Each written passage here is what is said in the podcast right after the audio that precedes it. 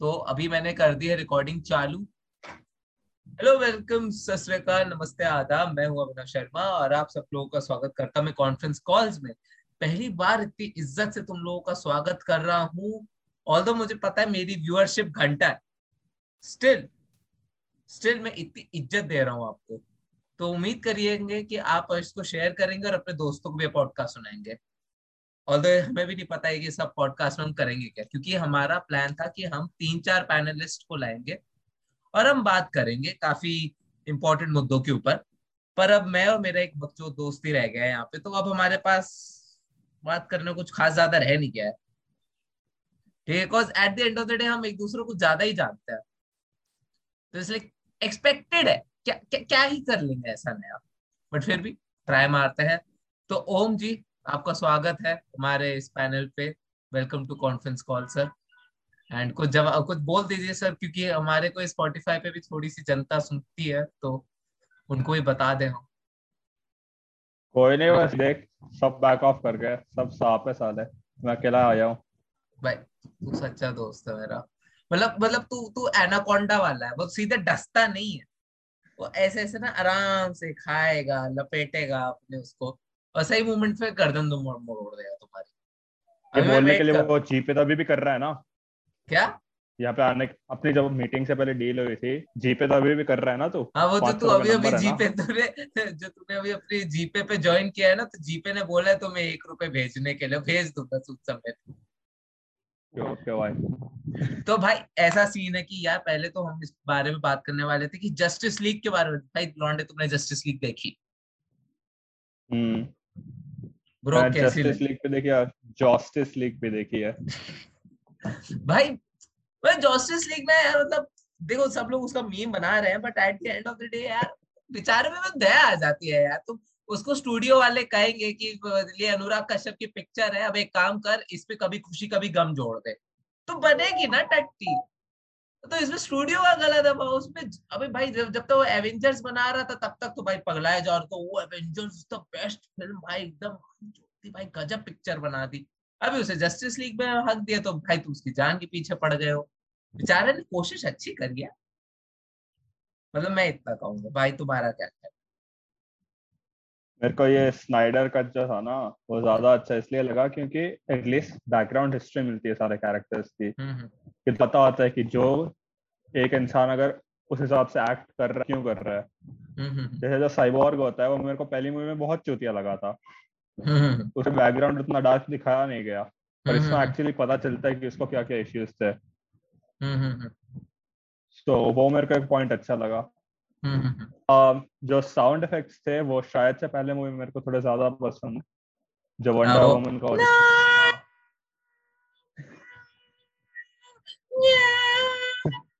भाई भाई मुझे पता भाई एक पॉइंट तो प्रिडिक्टेबल हो गया था वंडर वुमन कहाँ है कहाँ है कहाँ वो जो हाइड एंड सीक में जो बच्चे छुप जाते हैं ना तो उसमें से बोलो हम्म। मेरा वाला डायना प्रिंस कहाँ है? तो वहाँ पीछे पेड़ के पीछे सब आ जाते हैं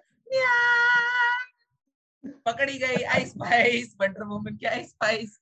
भाई पता चलने लग गया था, अब ये वाला म्यूज़िक बजा वो कहीं ना कहीं हो गया आजू बाजू में, अभी कुछ ना कुछ करे ही वो करता तो एक मिनट पे ये सीन हो गया था बट भाई मेरे को ऑल एंड ऑल पूरी मूवीज़ में मुझे एक चीज़ समझ में नहीं आ रही कि ये लोग बैटमैन का कैरेक्टर इतना चूतिया क्यों बना रहे हैं? मतलब भाई वो बैटमैन है। भाई वो जाता है, वो एक्वामैन से गाली खाता है। ठीक है भाई। वो एकदम अपना करके वापस आ गया भाई, ठीक है? वो बाद में भाई उसके पास कोई प्लान नहीं है कि जब वो सुपरमैन का अगर ज़िंदा करना, उसका थोड़ा सा गड़बड़ चला गया तो उसको कैसे रोकेंगे? तो ना वो क्रिप्टोनाइट वगैरह लेके गए, कुछ नहीं। तो कह रहे मैं अपनी बस उम्मीद पे लेके गया हूँ उसको बचाने के लिए। और और भी मेरे को एक दो जगह पे लगा भाई कि मेरे को लगा था यार ये लोग बैटमैन को बहुत अंडर यूज़ कर रहे हैं। बैटमैन लीडर है भाई, उस पूरी, उसका मतलब ही is a human amongst gods mm. तो he needs to be like super sharp super everything. मतलब वो सुपर स्ट्रांग नहीं है बट बाकी सब तो सुपर होना चाहिए ना। पर वो कर क्या रहा है भाई बैठ के? तो ये मुझे थोड़ा सा एग्जैक्टली उनका कैरेक्टर एक्चुअली बहुत अंडर यूज़ था और एनिमेटेड सीरीज़ देखी है तो mm-hmm. उसमें बैटमैन के पास हर एक कैरेक्टर को के लिए प्लान होता है। इवन खुद को हाँ, वो हाँ, रिकॉर्ड हाँ. करता है कि इसको कैसे डिफीट करना है इसको कैसे डिफीट करना है। वो इवन खुद के लिए करता है कि हम्म, हम्म, हम्म। अगर मैं खुद अगर कभी विलन बन जाऊँ तो मुझे कैसे डिफीट करना है? तो उसके पास प्लान तो होना चाहिए because we all know he is a human he has got no super powers he has only got his mind right तो प्लान तो होना चाहिए बट अगेन इस मूवी में मेरे को थोड़ा यही लगा कि भाई सुपरमैन निकल के सबको मार रहा है तो भाई कुछ कुछ तो सोचा होगा ना तो कुछ एनर्जी फ़ील्ड में ट्रैप कर ले फियर गैस से ट्रैप कर ले पर नहीं मैं ऐसे जाऊँगा अब हम बेस्ट फ्रेंड्स हैं। अब हम बेस्ट फ्रेंड्स हैं अभी नाचेंगे अभी ऐसे सुपर अगर वो उसका क्या उस अभी मैं सोच रहा हूँ भाई ब्रूस वेन के दिमाग में क्या चल रहा होगा? ऐसा भी सुपरमैन ज़िंदा होगा मदर बॉक्स की वजह से और ऐसे उठेगा।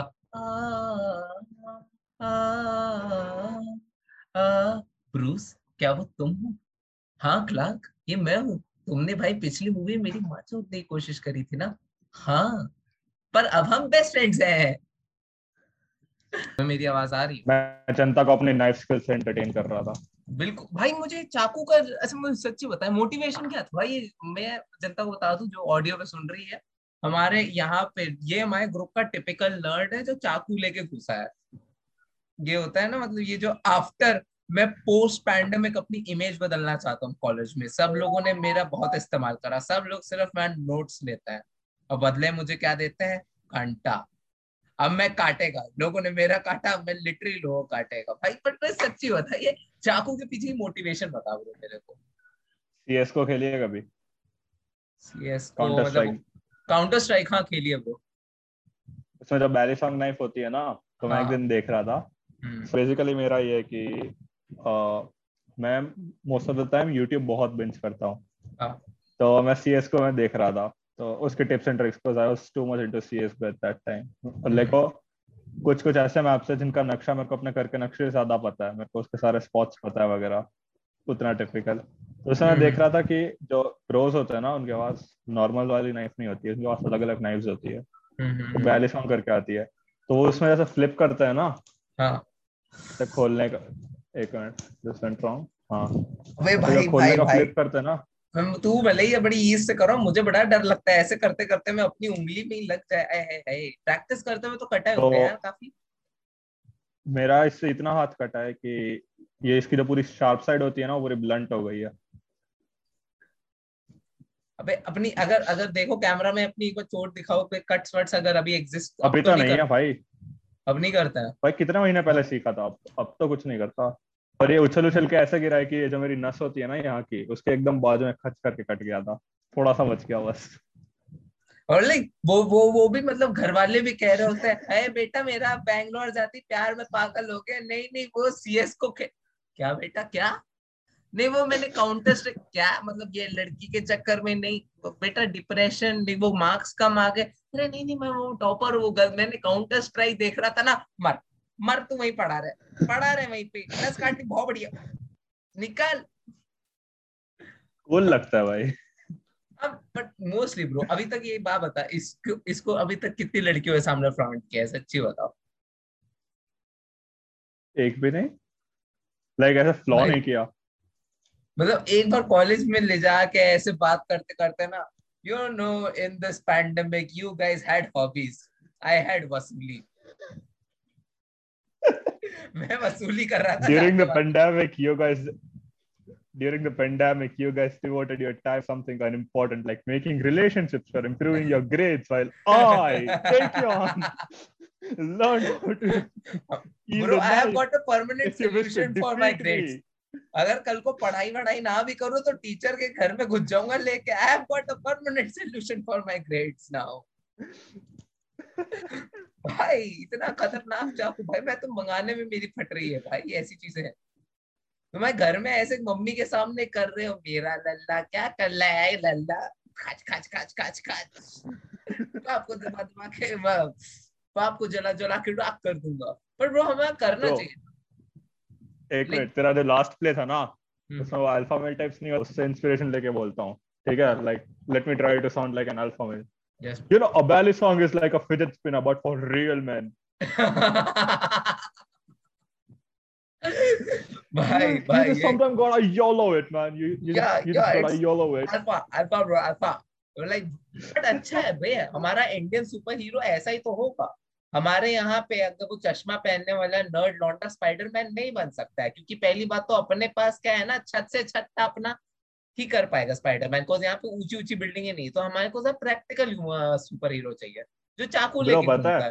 वो वसूली कर रहा है जाके ब्लड को बचा रहा है सब कर रहा है वो। भाई पता है इंडिया में दिक्कत क्या है? इंडिया में स्पाइडरमैन का पॉइंट नहीं है क्योंकि अगर तो एक बार छत पे चढ़ गया फिर तो सारे मकान इतने पास पास में इतना कंजेस्टेड है कि तो ऐसे ही टाप के लगता है। स्पाइडरमैन नॉर्मल इंसान में फ़र्क ही नहीं है। भाई कोई नहीं है भाई तुम और दिल जला आशिक दोनों भाग रहे हैं यहाँ पे। वो कह रहे प्रिया! लाइक वो, वो तुम भी वैसे भाग रहे हो। कौन प्रिया? क्या वो मुसीबत में है? अबे नहीं वो मेरी बंदी है। और दोनों ही छत टाप रहे हैं। भाई ये तो ना मतलब स्पाइडरमैन पीछे। बस स्पाइडरमैन भाग रहे तो पीछे ना अच्छा कोई थ्रिलिंग सा म्यूज़िक बजना चाहिए। यहाँ पे भाई लौंडा भाग रहे तो अंबर सरिया कचिया में मुंडिया मुंडिया नाचो स्पाइडरमैन के पीछे बैकग्राउंड स्कोर ये होगा। चल चले आशिक भाई। पतंग हाँ पर ये है भाई पतंग बहुत जल्दी जल्दी चुरा लेगा जाके स्पाइडरमैन बट जेनुअली हमें हमारे इंडिया में कोई प्रैक्टिकल सुपर हीरो है क्या? मतलब जो थोड़ा ढंग का कुछ चल पाए मतलब कोई? उसे अंबानी बोलते हैं ब्रो वो हमारे यहाँ का ब्रूस वेन है bro the most most realist practical Bruce Wayne Gujju like Ambani. Ambani. You have got kryptonite as your weakness. I have got kepler अभी अभी जब मैं ना यहाँ पे अंबानी का देख रहा था। He he is like the richest guy in the Asia right भाई, हम लोग, वो बंदा हमारे स्पेस वेस में क्यों नहीं लगा रहा पैसा भाई? हम लोग तो अभी तक एलोन टेस्ला वेस्ला की तरह हम तो कब के पहुँच गए होते? अमेजोन वगैरह वाले लगा रहे हैं, ये लगा बट ये क्रिएटिव काम नहीं है। मतलब वो जो नॉर्मल जॉब्स होती है ना ऑयल रिफाइनरीज हो गई, या फिर आपके जो टेलीकम्युनिकेशन वगैरह हो गए, वो उसी के स्पेक्टर में खेल रहा है बंदा। मतलब मेरे को कुछ बहुत इनोवेशन अगर वहाँ से देखा जाए ना तो रिलायंस की तरफ़ से आज तक इनोवेशन नहीं रही। मतलब तुमने बात वो है कि वो जो अंबानी है वो बेसिकली वो कुत्ता है जो हमेशा पैसा सूंघता है है ना? स्पेस हम्म। एविएशन में क्या होगा? स्पेस एविएशन में तेरे को कोई प्रॉफिट नहीं आ इलॉन मस्क जो प्रॉफिट अपना मेजर प्रॉफिट कमा रहा है वो कहाँ से कमा? नासा को कॉन्ट्रैक्ट दे रहा है या तो अपने स्पेस का। Major hmm, profit hmm. उसका आता है टेस्ला से। अब इसने अंबानी ने ये देखा कि अभी आगे जाके फ्यूल व्हीकल्स का कम हो रहा है तो वो भी धीरे धीरे टेस्ला को सपोर्ट कर रहा है ना इंडिया में आने में। इलेक्ट्रॉनिक व्हीकल्स की मार्केट में जाता जा रहा है वो वो प्रॉफिट देख रहा है बंदा।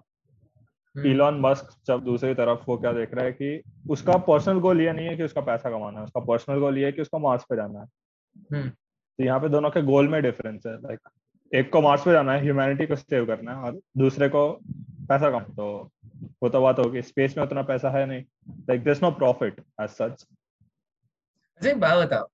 Do you like I get it I get it like जहाँ से मतलब आता है एलोन मस्क की मोटिवेशन आती है कि भाई कि मुझे ह्यूमन रेस को बचाना है वगैरह।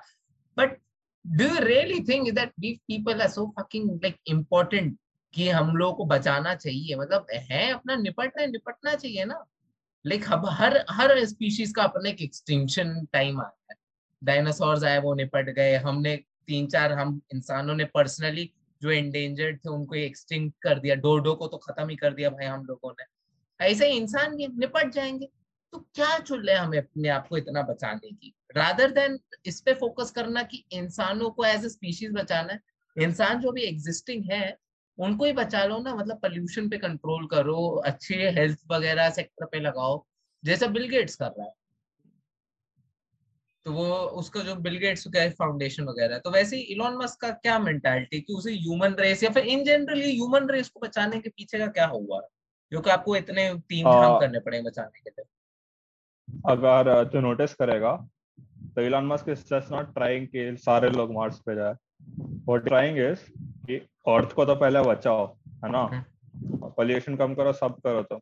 उसके लिए भी वो पैसा दे रहा है। But hmm. उसका है कि इंसान चौथी इंसान चौधेगा दुनिया को। तो यहाँ पे रह नहीं सकते। हम्म। और सारे ह्यूमंस भी तो नहीं जाएँगे ना? It will be only like two और three percent maximum of those important individuals क्योंकि अगर तू जो बोल रहा है कि जैसे डायनासोर्स निपट गए तो डायनासोर्स के पास दिमाग नहीं था सोचना हमारे पास है दिमाग सोचने का। तो अगर हम भी एक्सटिंक्ट अच्छा, हो जाते हैं ओके I have अपने ही हाथों। We have an exoskeleton of like I don't know मतलब you are the smart one exoskeleton नहीं है। बट नहीं नहीं है हमको नहीं नहीं एक्सोस्केलेटन कह रहा हूँ मैं। उनको जो हमें मिला है हमें उनकी स्केलेटन बॉडी अब तक मिली है ना। उनके फॉसिल्स वगैरह में उनके हमें फुटप्रिंट्स मिले हैं। हमें उनकी मतलब हम्म। हमें मतलब पापा एक बार मेरे घर पे ना डायनासोर की पॉटी भी लेकर आए थे because he sir scientist and he works in this botany की फ़ील्ड वगैरह। तो हम तो डायनासोर की पॉटी देख के बड़े हम्म। खुश हुए टेस्टी ये क्या ऐतिहासिक कट्टी? वाह पापा। थ्री बुक्स है। But but but my question is कि we do not know the how the mechanism would have worked because क्या पता वो अपने आप को टेम्परेचर के हिसाब से अपने आप को रेगुलेट करना जानते होंगे। क्या पता वो सिर्फ़ ऐसे प्रेडेटर वाइज नहीं होते क्या पता उनके पास जेन्युइनली अकल होगी। क्या पता उनके पास ब्रेन रहा हो तो they would have been really big creatures क्यों नहीं? Evolution cause we know evolution ठीक है? हम्म। हम उनकी हड्डियाँ देख के उनके फुटप्रिंट्स देख के उनकी हैबिट देख के बहुत चीज़ें प्रेडिक्ट कर सकते हैं। जैसे जैसे नॉर्मली अगर तूने बात कर ले टेम्परेचर रेगुलेशन की उनके पास वो नहीं थी कोल्ड ब्लडेड एनिमल्स जैसे हम्म। कि सांप होते हैं दे आर कोल्ड ब्लडेड और टेम्परेचर के हिसाब से अपन को एडजस्ट नहीं कर सकते। जबकि इसलिए तो सांप को कभी भी देखेगा they will like to like around warm things एक बीच में ऐसा केस था कि एक एक सांप उसको तो मरा हुआ फ्रोजन रैट खिलाता था तो हर बार खा हम्म। जाता था। So what scientists tried to do was they put a live rat in the cage तो सांप ने उसको मारा नहीं बस उसके मतलब उसको छू के उसको कॉल कर लिया बस मारा नहीं उसको ज़िंदा रखा। बस चूहे है वो अपना बॉडी का टेम्परेचर रेगुलेट कर सकता है इंसानों की तरह। अगर तेरे को ठंडी लग रही है तो तेरा बॉडी वार्म अप होने लगेगा। तेरा ब्लड वार्म होने लगेगा। अगर तेरे को गर्मी हो रही है तो तेरे को पसीना आएगा जिससे तेरा बॉडी ठंडा snakes can't do that so dinosaurs भी नहीं कर सकते। Okay, huh, so they were reptiles and reptiles वगैरह. They were not reptiles. The closest thing to dinosaur you can find right now is a chicken. जितने birds है वो dinosaurs के वंशज है। हाँ। मुझे लगा था lizards होंगे। I thought lizards would be the वंशज होंगे ना? वो काइंड ऑफ़ हेरिडिटरी से आता है बट वहाँ पे इवोल्यूशन लाइन स्प्लिट हो गई थी। The closest thing related dinosaurs right now are birds so जो तो मुर्गा खा रहा है। हम्म। अगर तो कुछ हज़ार तो कुछ क्या बोलते हैं पाँच छह कितने हज़ार साल पहले तो कुछ सौ हज़ार पहले पैदा हुआ होता।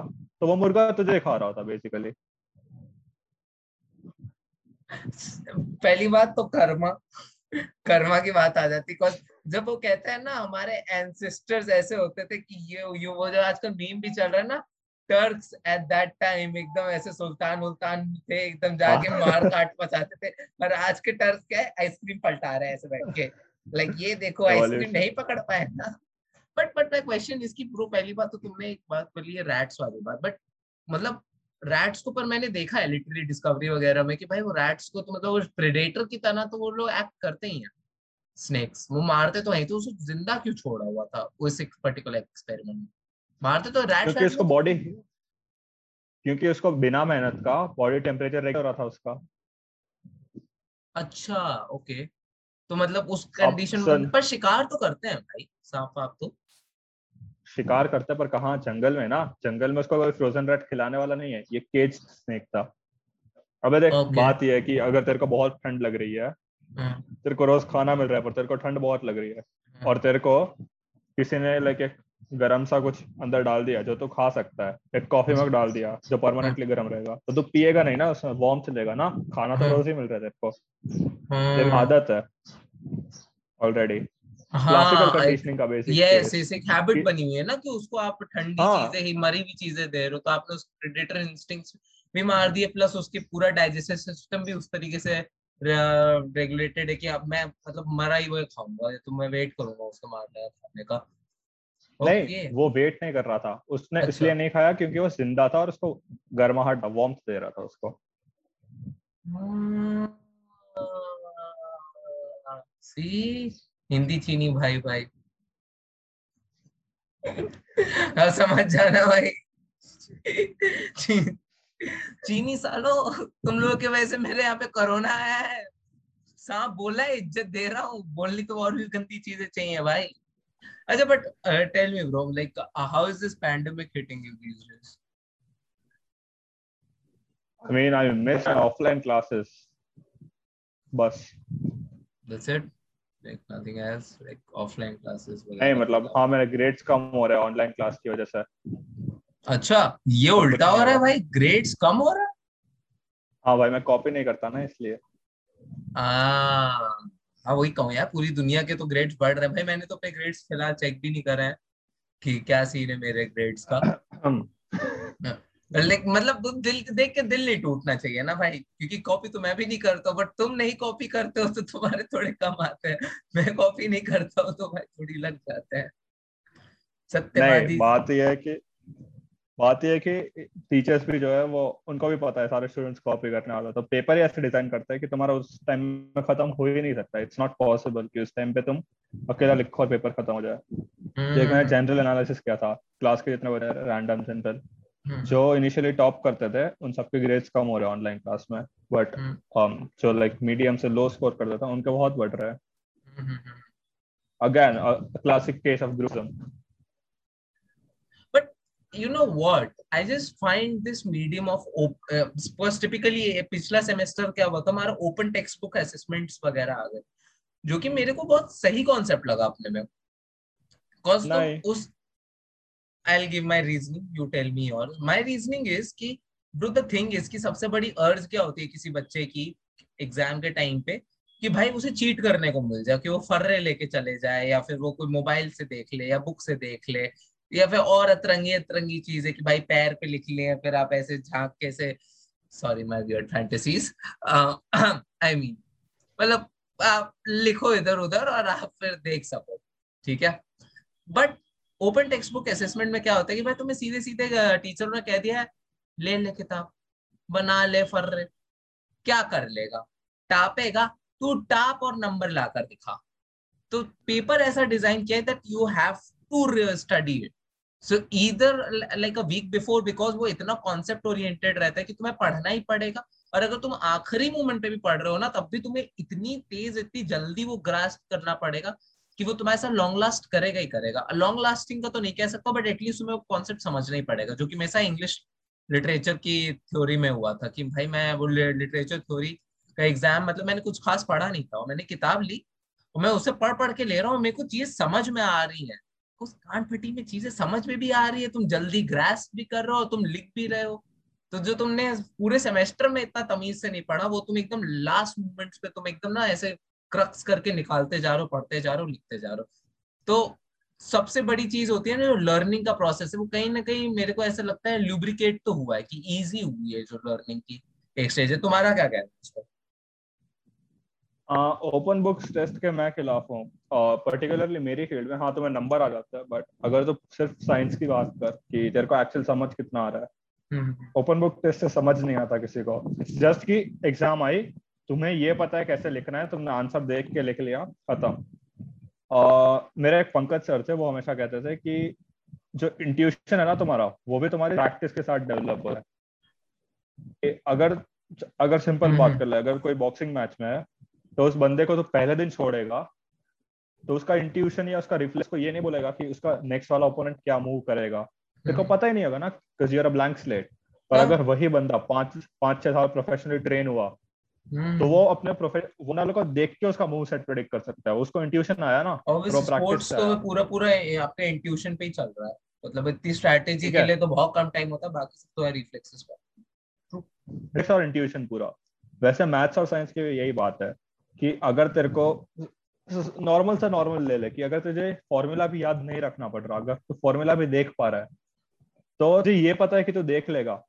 पर अगर तूने उतनी प्रैक्टिस की है कि तेरे को फॉर्मूला याद रह गया है तो तेरे को वो भी पता होगा कि इसको अप्लाई कहाँ करना है हम्म।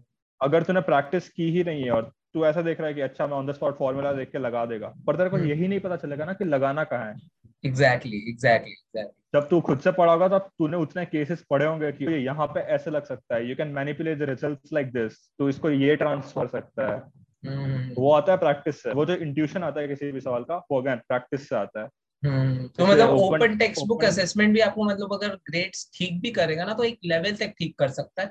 उसके बियॉन्ड hmm. तो नहीं कर पाएगा कि भाई मतलब जो वो जो एक जो इंक्रीमेंटल इंक्रीज भी आया है ना जो तुम कह रहे हो कि एवरेज बच्चे या बिलो एवरेज बच्चे उनका भी कोई एक्सपोनेंशियल नहीं है। वो बस तीन चार नंबर का ही समझ सकते हो।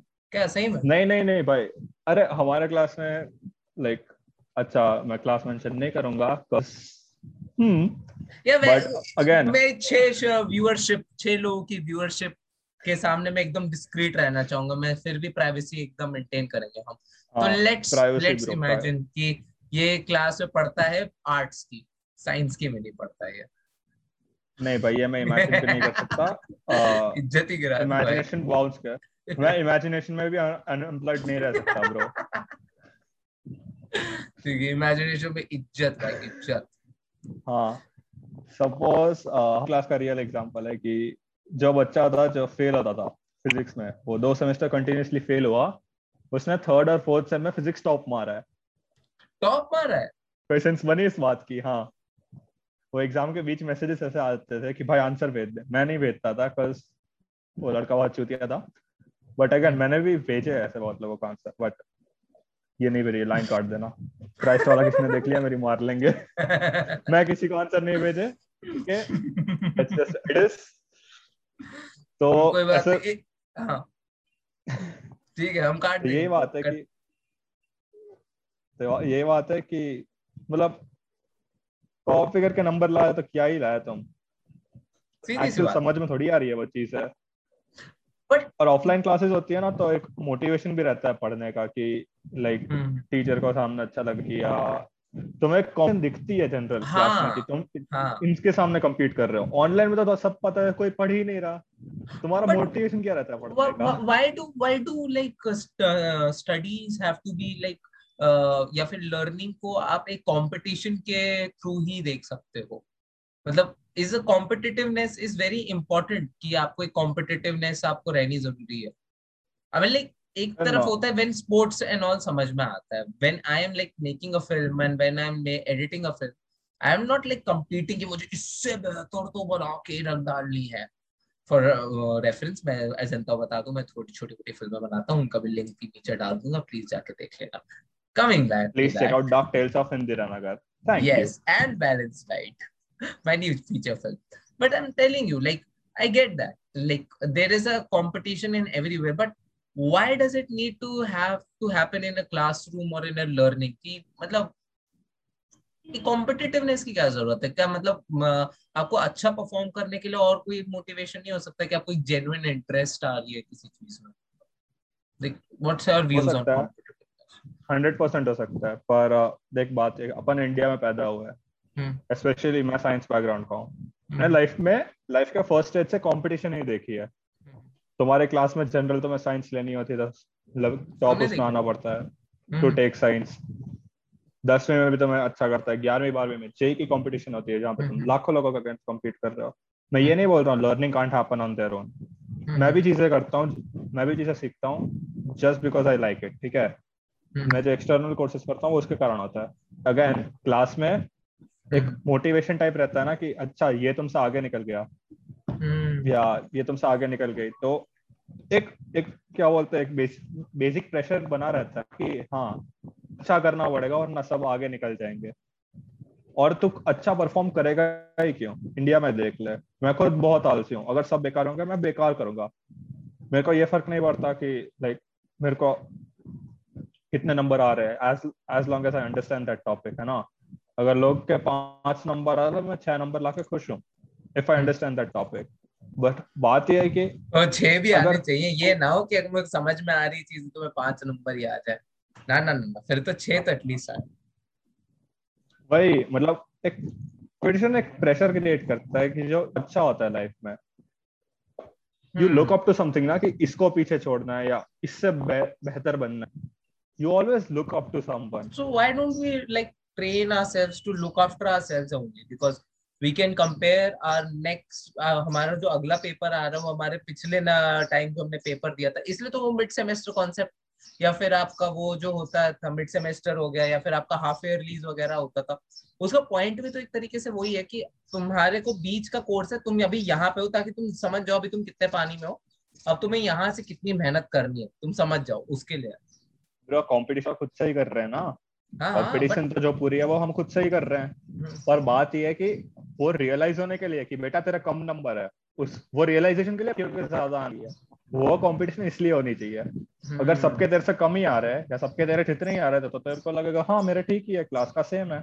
और अगर किसी के देर से ज़्यादा है दिमाग में बैक एंड में हुआ ना कि ओ इसके ज़्यादा है मतलब मेरे कम मैं वहाँ तक जा सकता हूँ कोई वहाँ से सकता है। पॉइंट ये है। अगर पते में तो पॉइंट ही है फिर। But do you feel the very same motivation in every subject कि इंग्लिश में भी यही होना चाहिए हिंदी में भी यही होना चाहिए। So talk talk about that like why is that and how is that number तुम्हारा कुछ ही में जो मेरे मेजर्स है आई नो मेरे को इसमें क्या करना है ठीक है? लाइक मैं बहुत क्लियर हूँ। Everyone is at this point I guess कि इनको एक जनरल हाँ। आइडिया है कि उनको क्या करना है। हम्म। कि किसी को ये करना है किसी को। तो उस फ़ील्ड में अपना देगा ना बेस्ट अगर कोई रैंडम सी फ़ील्ड है जैसे इंग्लिश मुझे पता है मुझे इंग्लिश के साथ कुछ नहीं करना। तो मैं उसमें अपना टाइम वेस्ट क्यों करूँ? मेरे को पास होना है ना बस। ठीक है? हम्म। मुझे तो सब चीज़ों में बेस्ट नहीं बनना just in my field exactly तो हमें मतलब अपनी choose your own competition as well कि मतलब मेरे को लगता है कि ये जो टॉक्सिक नेचर है ना कई बार हम टॉक्सिक नेचर को हम डिमाइस करने चक्कर में मेरे जैसे आर्गुमेंट्स भी दे देता है कि नहीं भाई अपने आप से कंप्लीट करो ये करो वो करो दुनियादारी कहीं भाड़ में वो भी गलत है बट ये भी जानो कि हर चीज़ में करने ज़रूरत नहीं है कि मतलब तुम्हारा फोटे हाँ। जो है जो तुम्हारा डोमेन है वो बड़ा इंपॉर्टेंट है तो भाई तुम अपने डोमेन के एटलीस्ट एक्सपर्ट बनो पक्के खिलाड़ी and I I don't agree ये बात से कि तुम अपने से बेटर बेटर बनो। आई अग्री कि हाँ तुम्हें खुद को इम्प्रूव करना है। बट लाइफ कंपटीशन तो हमेशा रहनी चाहिए। हम्म। मतलब समझ रहा है? कोई मूवी है उसमें विलन ही ना हो तो हीरो का पॉइंट क्या है? Exactly exactly. बहुत बहुत सही भगवान के राक्षस के बिना भगवान का पॉइंट ही क्या है? तो तुम्हारे भी अगर कोई कंपटीशन ही नहीं हुई अगर तुम ही स्मार्ट हो सबसे तो पॉइंट ही क्या है चीज़ का? Competition make yourself better तुम्हें स्टेबल नहीं रहना देता वो तुम्हें क्लाइंब करवाने लगता है। But okay in that case तो अगर मैं ये आर्गुमेंट पुट फोर्थ करूँ कि जो अगर क्वेश्चन पेपर्स का पैटर्न अभी आ रहा है बट वही चीज़ें अगर ओपन बुक असेसमेंट में ना हो तो क्योंकि कई बार मैं जो देखता हूँ जो एग्ज़ाम पेपर भी हैं जो एटलीस्ट जो तुमने बोर्ड के पेपर दिए थे भाई अपने मतलब आ, अपने ट्वेल्थ वगैरह तो तुमने भी देखे थे। नो no मैटर जो भी नंबर आए वो एक अलग कहानी है। बट तूने देखा था एक पैटर्न वो कितना ले मैन तरीके से मतलब the framing of questions were so shitty but like even though I, I haven't scored much in that but एक जनरल पेपर जो तुमने जिस लेवल से प्रैक्टिस करा था तुमने मतलब तुम एक वही है ना तुम आर डी शर्मा तुम पढ़ाया जा रहा है साल भर सो so दैट तुम एनसीआरटी एक क्वेश्चन निपटा सको बट वो एनसीआरटी में भी एक तरफ़ का चैलेंज था। वो एकदम प्लेन साइड मतलब जिसमें एकदम पूरा मतलब भाई तुम्हें दिमाग नहीं बस उल्टी करना है।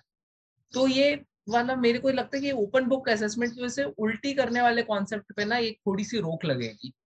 कि मतलब उल्टी भी करनी है तो भी पढ़ के करो। कि मतलब ऐसे क्वेश्चन दो ना जिसमें उल्टी कर ही नहीं सकते हो। पढ़ना तो पड़ेगा उल्टी अगर तुम्हें उल्टी कंप्लीटली बंद करनी है तो वाइवा लेने लगो ना। Instead of proper regularise test जो एक स्टैंडर्डाइज टेस्ट होती है विच मेजर नथिंग उससे तुम ये कर लो कि क्या बोलते हैं वन ऑन वन बात कर लो कि एक कॉन्सेप्ट डिस्कस कर लो। सपोज़ फिजिक्स फिजिक्स मेरा सब्जेक्ट है ठीक है? तो उसमें सपोज़ एक चीज़ पढ़ा रहा है तो कोई research will it be feasible because जो वाइवास भी होते हैं वो भी कितने मतलब तुझे पता है ना कि हमारे 12th के प्रैक्टिकल्स कितने अजीब ही तरीके से हुए थे कि जिसमें भाई हमें भाई फ़ाइल फ़ाइल बनाते रहो बनाते रहो बनाते रहो उसमें भाई ये बंदा आया साइन किया और कूड़े में फेंक दिया हमारी सारी फाइल्स बाकी फाइलों के ढेरों में।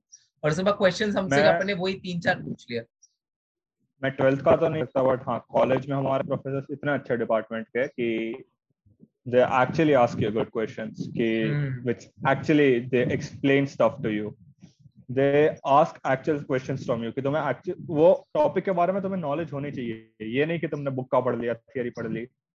ऐसा होता है। पर दे आस्क ऐसा क्यों होता है? तो you need knowledge to face those questions and I feel that's the correct way तुम स्टैंडर्डाइज टेस्ट की अगर रिसर्च प्रोजेक्ट्स दे दो तुम रिसर्च पेपर्स पढ़ने को दे दो तो उससे हम्म। सामने वाले की नॉलेज भी बढ़ रही है उसको इंटरेस्ट भी हम्म, हम्म, है ना? सपोज़ मैं बहुत सिंपल सा एग्जांपल देता हूँ। Physics is one of those subjects जो मेरे को बहुत ज़्यादा ड्राई लगता है।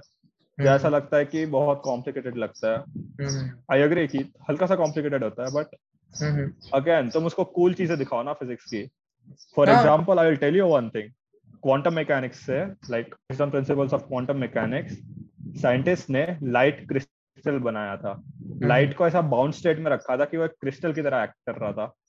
तूने डॉक्टर स्ट्रेंज में देखा है कि वो ऐसे करता है और उसकी एक शील्ड आ जाती है लाइट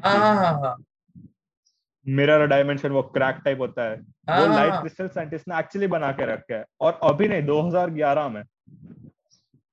ओ अब कैसे, लोग जब कूल बातें पता चलेगी क्या बात है? ये, ये लाइट को बाउंड स्टेट में रखा। ये क्या होता है? Bound state device in experiment bound state मतलब सपोज़ जो तेरा इलेक्ट्रॉन है वो तेरे एटम में क्यों है? प्रोटॉन उसको खींच रहा है ना? कोई फोर्स उसको हम्म। खींच रहा है ना? तो। वैसे लाइट एक्सटर्नली नहीं बट उन्होंने एक्सटर्नल फोर्स ऐसा लगाया अपने आप में एक्सटर्नल फोर्स ऐसा लगाया जिससे वो बाउंड स्टेट में आ गए। It behaved like a crystal मतलब एक लाइट दूसरी लाइट को ही डिफ्लेक्ट कर रहा है। लाइक एक लाइट यहाँ से आ रही है। डिफ्लेक्ट नहीं कर रहा है एक्टेड लाइक सॉलिड क्रिस्टल बात ये है। So like you can see images forming on light not on नहीं, any नहीं, other object. Like i won't go into अब मैं टेक्निकलिटीज में जाए अगर समझा नहीं पाऊँगा तेरे को अरे समझा ना टेक्निकलिटीज में समझ ले कि समझा ना मैं टेक्निकलिटीज में जाके थोड़ा सा मतलब पाँच दस मिनट के लिए भी अगर डेविएट करते तो लेट्स लेट्स ट्राई भाई you you need to understand quantum mechanics because of that like तेरे को टर्म्स नहीं पता होंगे फिर मैं तेरे को like I will need to involve maths for you to understand that कि वो उन्होंने मेजर कैसे किया कि it's behaving like a crystal अच्छा। बात ये टेक्निकलिटीज वो है इसलिए। ट्राई करना यार मैं मेरे को थोड़ा इंटरेस्ट आ रहा है प्लीज़ क्रिस्टल की प्रॉपर्टीज़ क्या होती है जनरल क्रिस्टल की प्रॉपर्टीज़ बेसिकली हाँ कि वो बेसिकली आपके लाइट डिफ्लेक्ट नहीं करता वो बेसिकली लाइट बेंड कर देता है। और वो डिफ्लेक्ट हाँ, भी करता है डिफ्लेक्ट भी करता है बेंड भी करता है थोड़ा एक लेवल तक। चल हाँ यही समझ यही समझ। सो so, जब वो बाउंडेड रेट में जो लाइट थी उसमें साइंटिस्ट ने एक्सटर्नल एनर्जी डाली तो लाइट एक सर्टेन वे में बिहेव कर रही थी। एक सर्टेन रिफ्लेक्ट आ रहा था उस क्रिस्टल का एक rather than acting like light it was acting like a solid substance तो हाँ. अब तो ये समझ कि अगर people are motivated in the correct way कि अच्छा ये हुआ बट ये कैसे हुआ so there's a hope that all of can be Doctor Strange one day. Why not? Why not? Why not, bro? Exactly right. So अपने education का वही है कि instead of focusing on the वो सिर्फ़ टेक्निकलिटी समझाता है which is important to understand the cool stuff but बात यह है कि वो कूल स्टफ़ कभी मेंशन ही नहीं करते अपना education so people don't know what's going on हमारे में तो बंदर ही लटक रहे होते हैं भाई पूछ के सहारे। तो सात तरबूज there's something called हाँ। There's something called antimatter yeah, which is like uh, opposite of matter. कौन सा opposite? अपना हाँ, हाँ। अपना एक नॉर्मल हाइड्रोजन एटम क्या होता है? बीच में प्रोटॉन होता है उसका आजू बाजू इलेक्ट्रॉन घूम रहा होता है। हाँ, एंटी मैटर तो प्रोटॉन पॉजिटिव होता है इलेक्ट्रॉन नेगेटिव होता है। हाँ हाँ। एंटी मैटर में उल्टा होता है बीच में होता है एंटी प्रोटॉन जिसमें नेगेटिव चार्ज होता है और ऊपर होता है पॉजिट्रॉन जिसका पॉजिटिव चार्ज होता है। हाँ हाँ हाँ, हाँ। दोनों मैटर है दोनों मैटर है। हाँ। मतलब दोनों को तू छू सकता है दोनों की केमिकल प्रॉपर्टीज़ होगी कुछ। पर अगर तो उन दोनों को कंबाइन करेगा ना तो it will give you light nothing else pure form of energy okay no solid matter give you pure energy when combined. तो just light nothing else. और वो कितना मतलब मुझे नहीं पता लाइट को मतलब मेजर करने के लिए क्या कौन सी यूनिट यूज़ करता? हम्म लाइट को मेजर करने के लिए क्या यूज़ होती है? यूनिट क्या होती है? एनर्जी के टर्म्स डिपेंड कर लाइट एनर्जी है ना तो एनर्जी के टर्म्स में ही निकाले को कैलसीएस में करते हैं या क्या में करते हैं? मतलब किसमें? इलेक्ट्रॉन होल्स मेगा एनर्जी होगी तो पूरा इलेक्ट्रॉन को मान सकता है? अच्छा। तो ये मतलब कितना एनर्जी प्रोड्यूस कर सकते हैं? अगर इज़ दिस द थिंग तो ये न्यूक्लियर फ्यूजन में या फिर मेन न्यूक्लियर पावर प्लांट्स वगैरह जहाँ पे प्योर सोर्स ऑफ़ अगर लाइट ही जनरेट करनी है तो हमारे यहाँ पे जो मतलब ये बड़े बड़े न्यूक्लियर पावर प्लांट्स वगैरह होते हैं क्या यहाँ पे भी यही सेम काम हो रहा होता है या फिर क्या काम एग्जैक्टली न्यूक्लियर पावर प्लांट्स होते हैं वो कैसे हैं? वो बेसिकली अभी अपने जितने न्यूक्लियर पावर प्लांट चलते हैं वो चलते हैं फिजन पे तो एटम हम्म। को स्प्लिट मार रहा है। तो वो जितनी हीट जनरेट करेगा तो उससे स्टीम इंजन रन करवाएगा और इलेक्ट्रिसिटी प्रोड्यूस करेगा। अगर सिर्फ़ प्योर लाइट जनरेट होगी तो तू उस एनर्जी को डायरेक्टली यूज़ नहीं कर सकता। अच्छा। और antimatter is very costly to produce it something around trillions of dollars for one gram of it अच्छा that's why that's why it's not मतलब मैं यही बोलने वाला था कि हम इसे यूज़ क्यों नहीं नहीं वो फीजिबल भी नहीं होगा as a source of energy because pure light मिल रही है ना। That's the purest time you see क्या बोलते हैं? अल्लाह की रोशनी। आइंस्टाइन का फार्मूला नहीं आइंस्टाइन का formula come true to life E equals to mc square. हाँ हाँ। वो फार्मूला अगेन वो फार्मूला तुझे क्या बोलता है?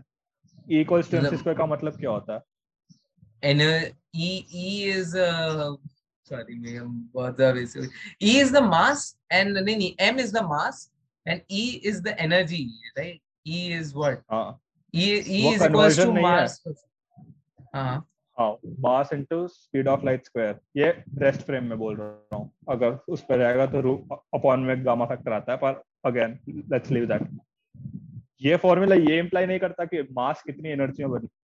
अगेन फ़िज़िकल वर्ल्ड में करता है बट ये ये मीन करता है कि mass and energy are the same thing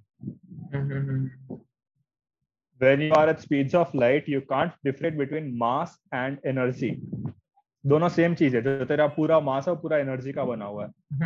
So there is nothing like inheritedly there is nothing like mass it's only energy but but but which is more sustained in time जो कि intact है time के अंदर वो moving नहीं दोनों same ही चीज़ है।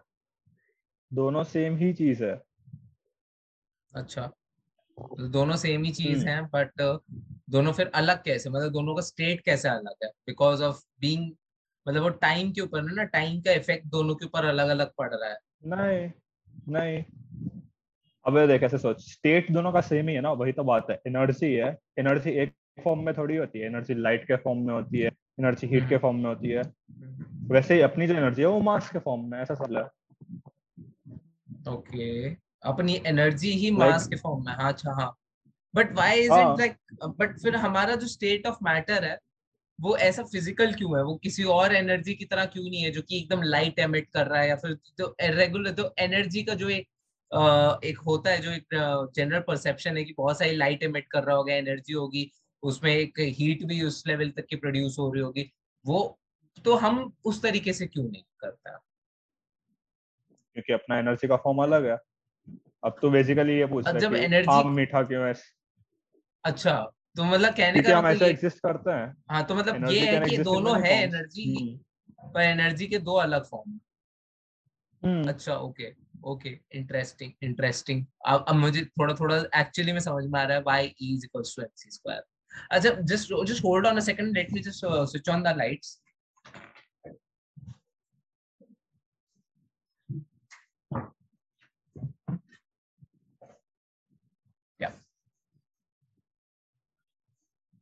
so that is so interesting so but like would you would you also care to tell me like why mc square why is the square like why if the like the mass को भी क्यों double क्यों होना पड़ता है why it had to be multiplied by itself E is equals to mc square कहाँ हो?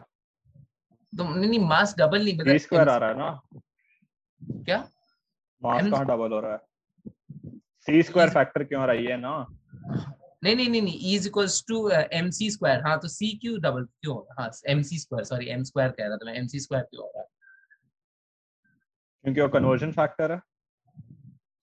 Okay तो मतलब आप जब C is the unit for like what C की C unit speed of light unit नहीं है वो कांस्टेंट कांस्टेंट है। स्पीड ऑफ़ लाइट कांस्टेंट है। हम्म। तो जब आप आप किसी भी मास को स्पीड ऑफ़ लाइट पे जब मल्टीप्लाई करते हो तो वो अपनी नेचुरल स्टेट पे रहता है। है ना? M C M into C तो नेचुरल स्टेट डिफाइन कैसे कर अगेन यही तो बात है तो चीज़ें डिफाइन कैसे करते नेचुरल स्टेट का मतलब क्या होता है तेरा वो सी स्क्वायर आता है कन्वर्जन फैक्टर से वो आता है मैथ से। ये कोई ऐसा नहीं है कि रैंडमली ऐसे दे दिया कि पहले एमसी ट्राई करते M C root M root C try करते फिर एमसी स्क्वायर ट्राई नहीं। वो प्रॉपर थियरी से आता है।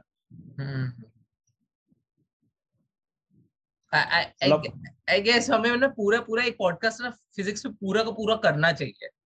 ये मुझे मेरे ख्याल से काफ़ी काफ़ी काफ़ी मज़ा आएगा क्योंकि मैं उस दिन ना थोड़ा पढ़ के भी आऊँगा I won't like sound so dumb like my audience or the people who would be listening to this podcast would be thinking that, that I would be so dumb. But generally, bro, like you're blowing my minds right now because I haven't really thought about it. It was just like something hippie thing that I would print on my t-shirt and just walk around the streets of Bangalore like easy equals to MC square and uh, Einstein with his tongue out like that kind of a thing. But generally, I haven't really questioned, and that's what like bring the point. Like in this years of education, we were taught E is equals to MC square. The E is equals to MC square always has been existed throughout our syllabus, but we haven't really uh, thought about why E is equals to MC square. And now that you have put forth an explanation, I'm at least trying to think about it. Why E is equals to MC square. Mm.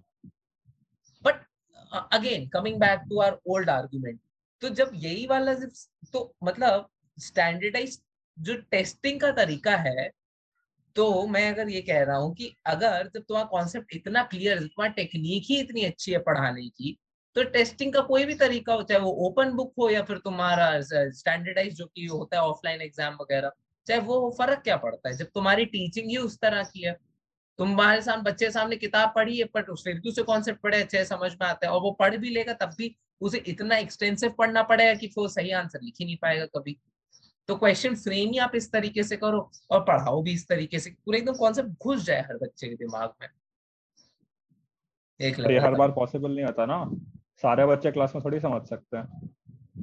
अगर सबको हम्म। ही समझ आता और सब एक जैसे ही पढ़ते हैं तो क्लास में एक बेल कर्व थोड़ी बनता मार्क्स हाँ। का। हाँ, एक होता है बेल कर्व के टॉप पे होते हैं एवरेज राइट साइड पे होते हैं तुम्हारे टॉपर्स और उसके लेफ़्ट साइड पे होते हैं जो बिलो एवरेज होते हैं। हम्म। वो दोनों बहुत थोड़ी बन पाता फिर। हाँ मतलब इसीलिए तो बेल कर्व है ना।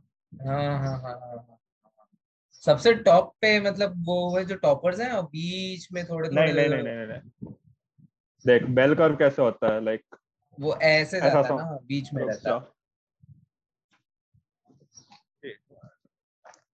बेल कर्व मतलब तुम्हारे टेल्स बहुत छोटे हैं या तो वो बहुत छोटे होंगे ना बीच में बहुत मोटा सा बड़ा सा होगा एक।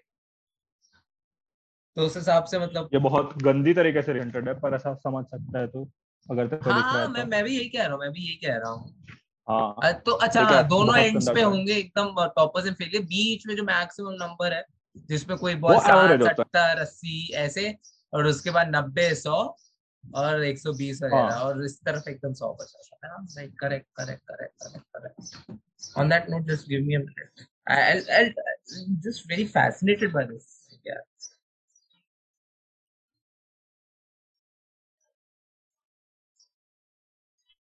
Okay. So, can you hear me? Hmm. So, acha, uh, tell me one thing.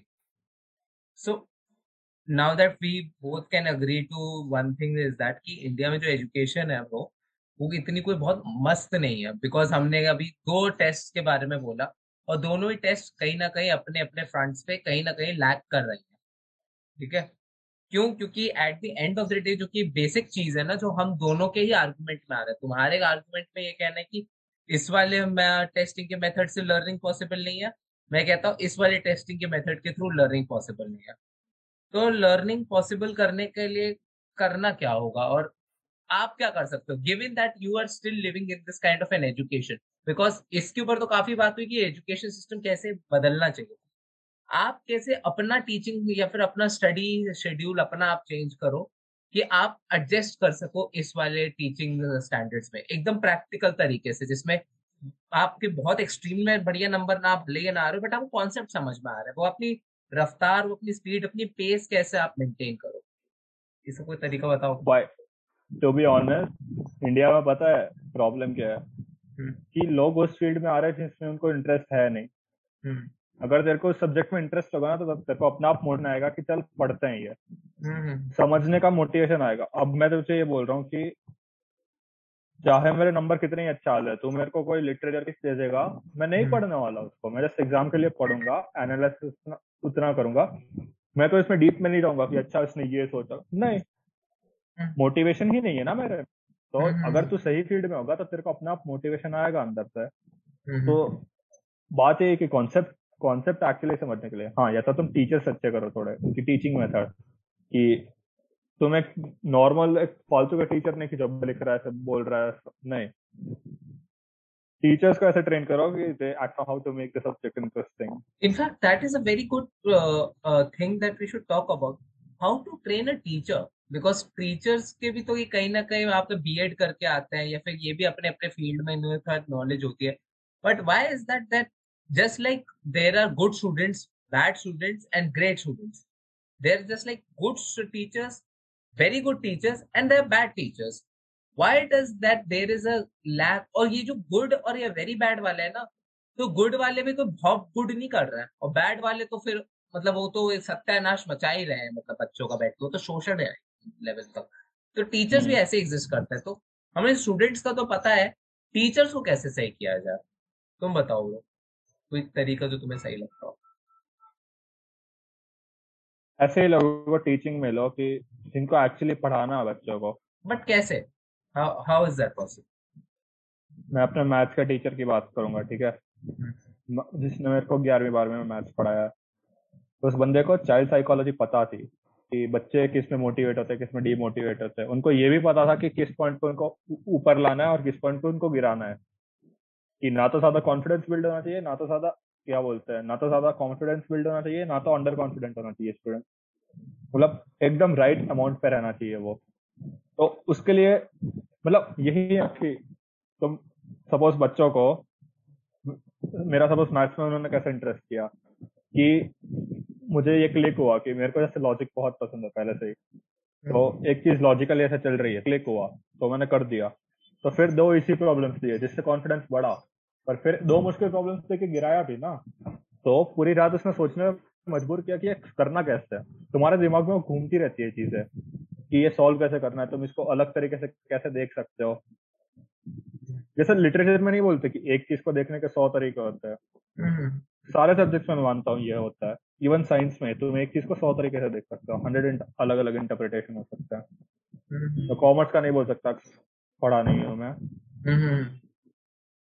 नहीं बट टीचिंग का जो method is very very same because at the end of the day अगर आपको कॉन्सेप्ट्स पता है because at the end of the day कि जो लोग कॉमर्स में आते हैं उनकी एक पहली उम्मीद ये रहती है कि मैथ्स से पीछे छूटेगा। कई लोगों की एजम्पशन होती है ठीक है? दैट्स बिकॉज़ इंडिया में सबसे गलत बात क्या है? कि अपन एजुकेशन को इतना एक्चुअली इंपॉर्टेंस देते हैं। अब तो जर्मनी का एजुकेशन मॉडल देख उसमें तीन अलग डिविजन होता है। हम्म। कि जो बच्चा दसवीं तक मतलब अप्रोक्स ऐसा मान लो बच्चा दसवीं तक पढ़ सकता है बच्चा बारहवीं तक पढ़ सकता है और जो बच्चा कॉलेज पढ़ सकता है। हम्म। तीनों के बाद जो जॉब्स मिलती है वो ऑलमोस्ट इक्वल पे की होती है। मतलब एक प्लम्बर या एक इंजीनियर दोनों की सैलरी ऑलमोस्ट सेम होती है। इंजीनियर की थोड़ी सी ज़्यादा होती है।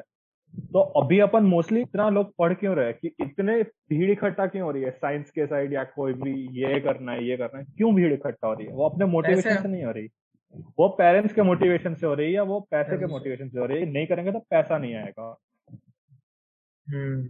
पर अगर तुम्हारे लिए लेवल कर दी जाए प्लेइंग फ़ील्ड कि तू पढ़ या ना पढ़ तेरे को फ़ायदा नहीं मिलने वाला है पर तू वो कर जिसमें तेरे को मज़ा आता है। तो वैसे ही लोग इस फ़ील्ड में आएँगे जिनको एक्चुअली इंटरेस्ट है।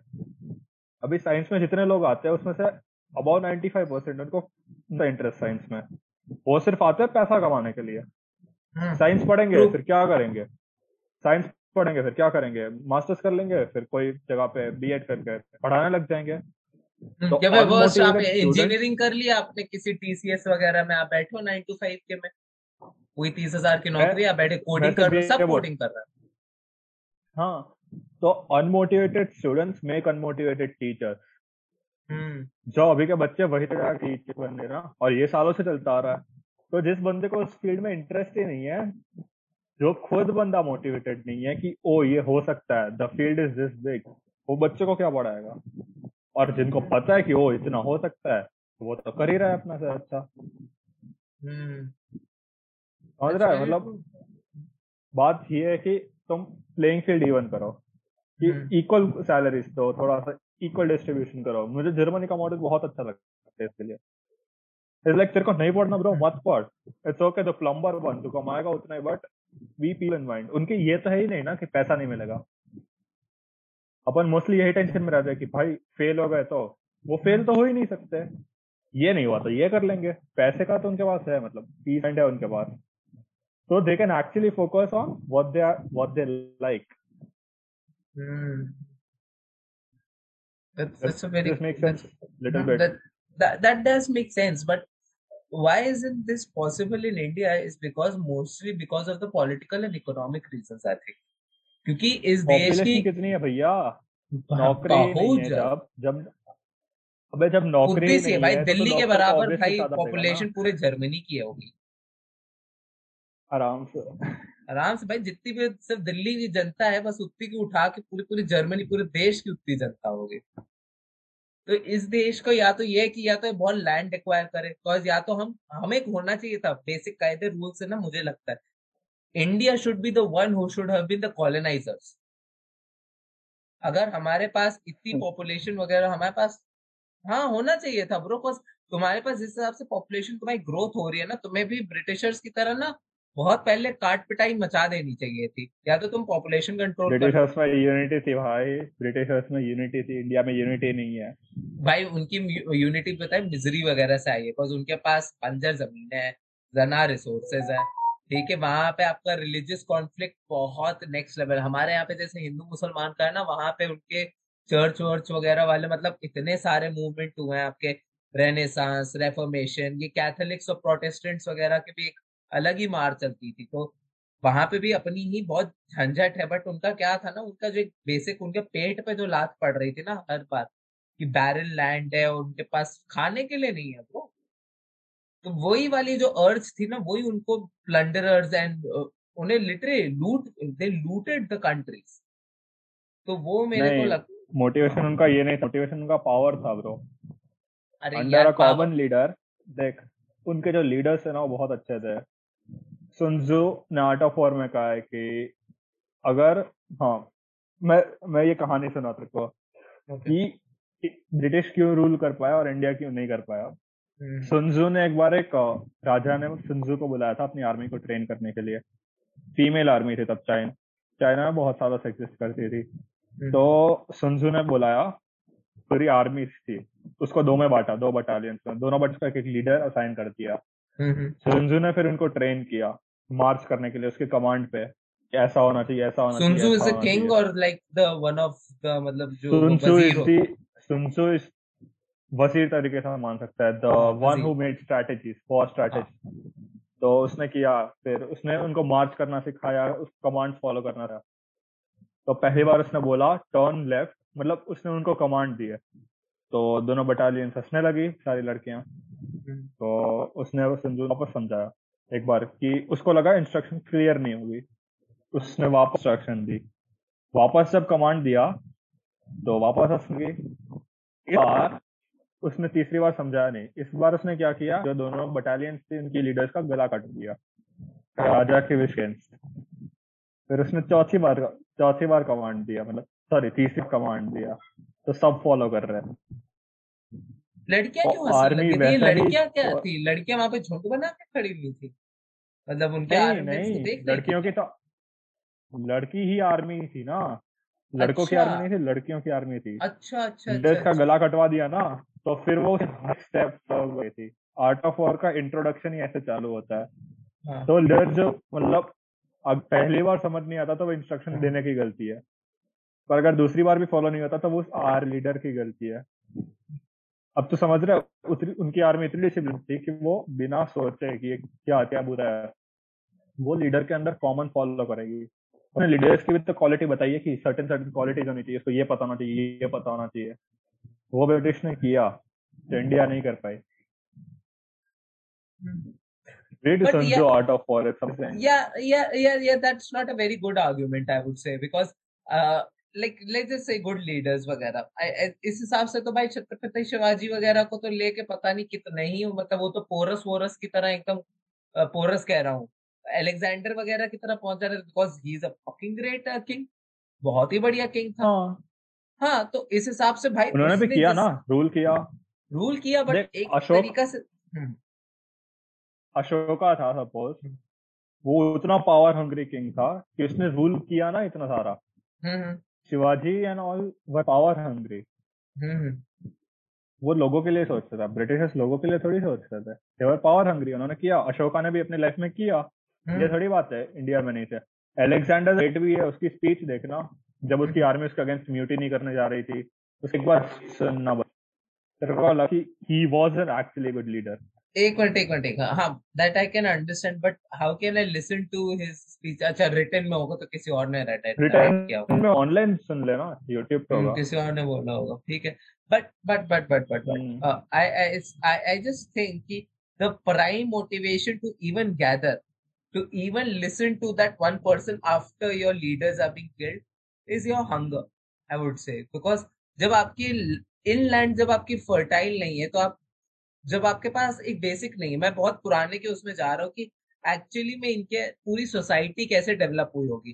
Because how I see like I don't know कि मुझे इस बारे में कमेंट करना चाहिए, नहीं करना चाहिए but I would say that the Sardar community the Sikh community are so well united like उनके कभी तुमने देखा है अभी जो किसान आंदोलन भी हुआ, वो इसलिए हो पाया क्योंकि भाई भाई और किसी ने नहीं कर पाया। It was just Sikhs and Sardar because they had so much strong unity because उनकी ना जो एक the Sardar community Sikh community वो आई कैसे थी? बिकॉज़ वो एक बेसिकली एक ग्रुप था जो कि मतलब उनके खिलाफ था, मुगल्स के खिलाफ था, जो कि हमारे को लूट कर रहे थे प्लंडर कर रहे थे।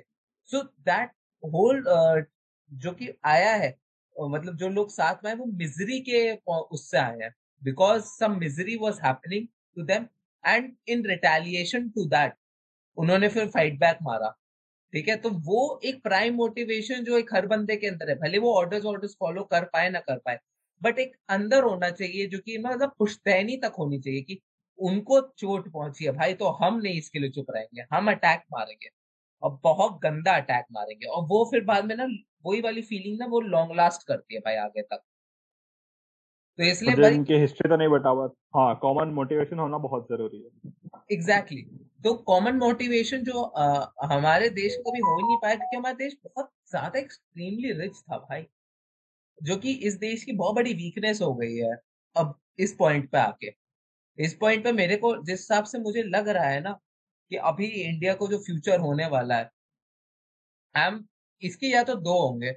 या तो ये एकदम अमेरिका बन जाएगा क्योंकि मेरे को बहुत हद तक लग रहा है कि India will be the next America not in terms of like super power and economy no no no no no but just in sense of capitalism and वो उपभोक्तावाद जिसको कह सकते हैं ना कि ये एकदम रेप्लीकेशन हम्म। बन जाएगा अमेरिका की कि भाई एकदम हाईली कैपिटलिस्टिक एकदम ही मतलब जहाँ पे वो टॉप वन परसेंट ही रिच है और इकोनॉमी की एकदम धजियाँ उड़ी पड़ी है। और अगर बच भी रही है ना तो it will be like on like कहते हैं ना कि उनकी दया पे है, आपकी ये जो जितने रिच है ना, कि एक तरह से डोनेशन कर रहे हैं तो इस देश को कुछ चल पा रहा है, चल पा रहा है, या तो ये होगा, या फिर इसका क्या होगा कि बहुत बड़ा रेबेलियन होगा अब, कि अब एकदम जैसे एकदम कम्युनिस्ट रेवोल्यूशन वगैरह होता है ना कम्युनिस्ट रेवोल्यूशन वगैरह आएगा, क्योंकि तुम जिस, जैसे जिन देशों की बात कर रहे हो जर्मनी वगैरह भाई इन्होंने इस लेवल भाई क्या इन्होंने इकोनॉमिक डिप्रेशन नहीं देखा होगा?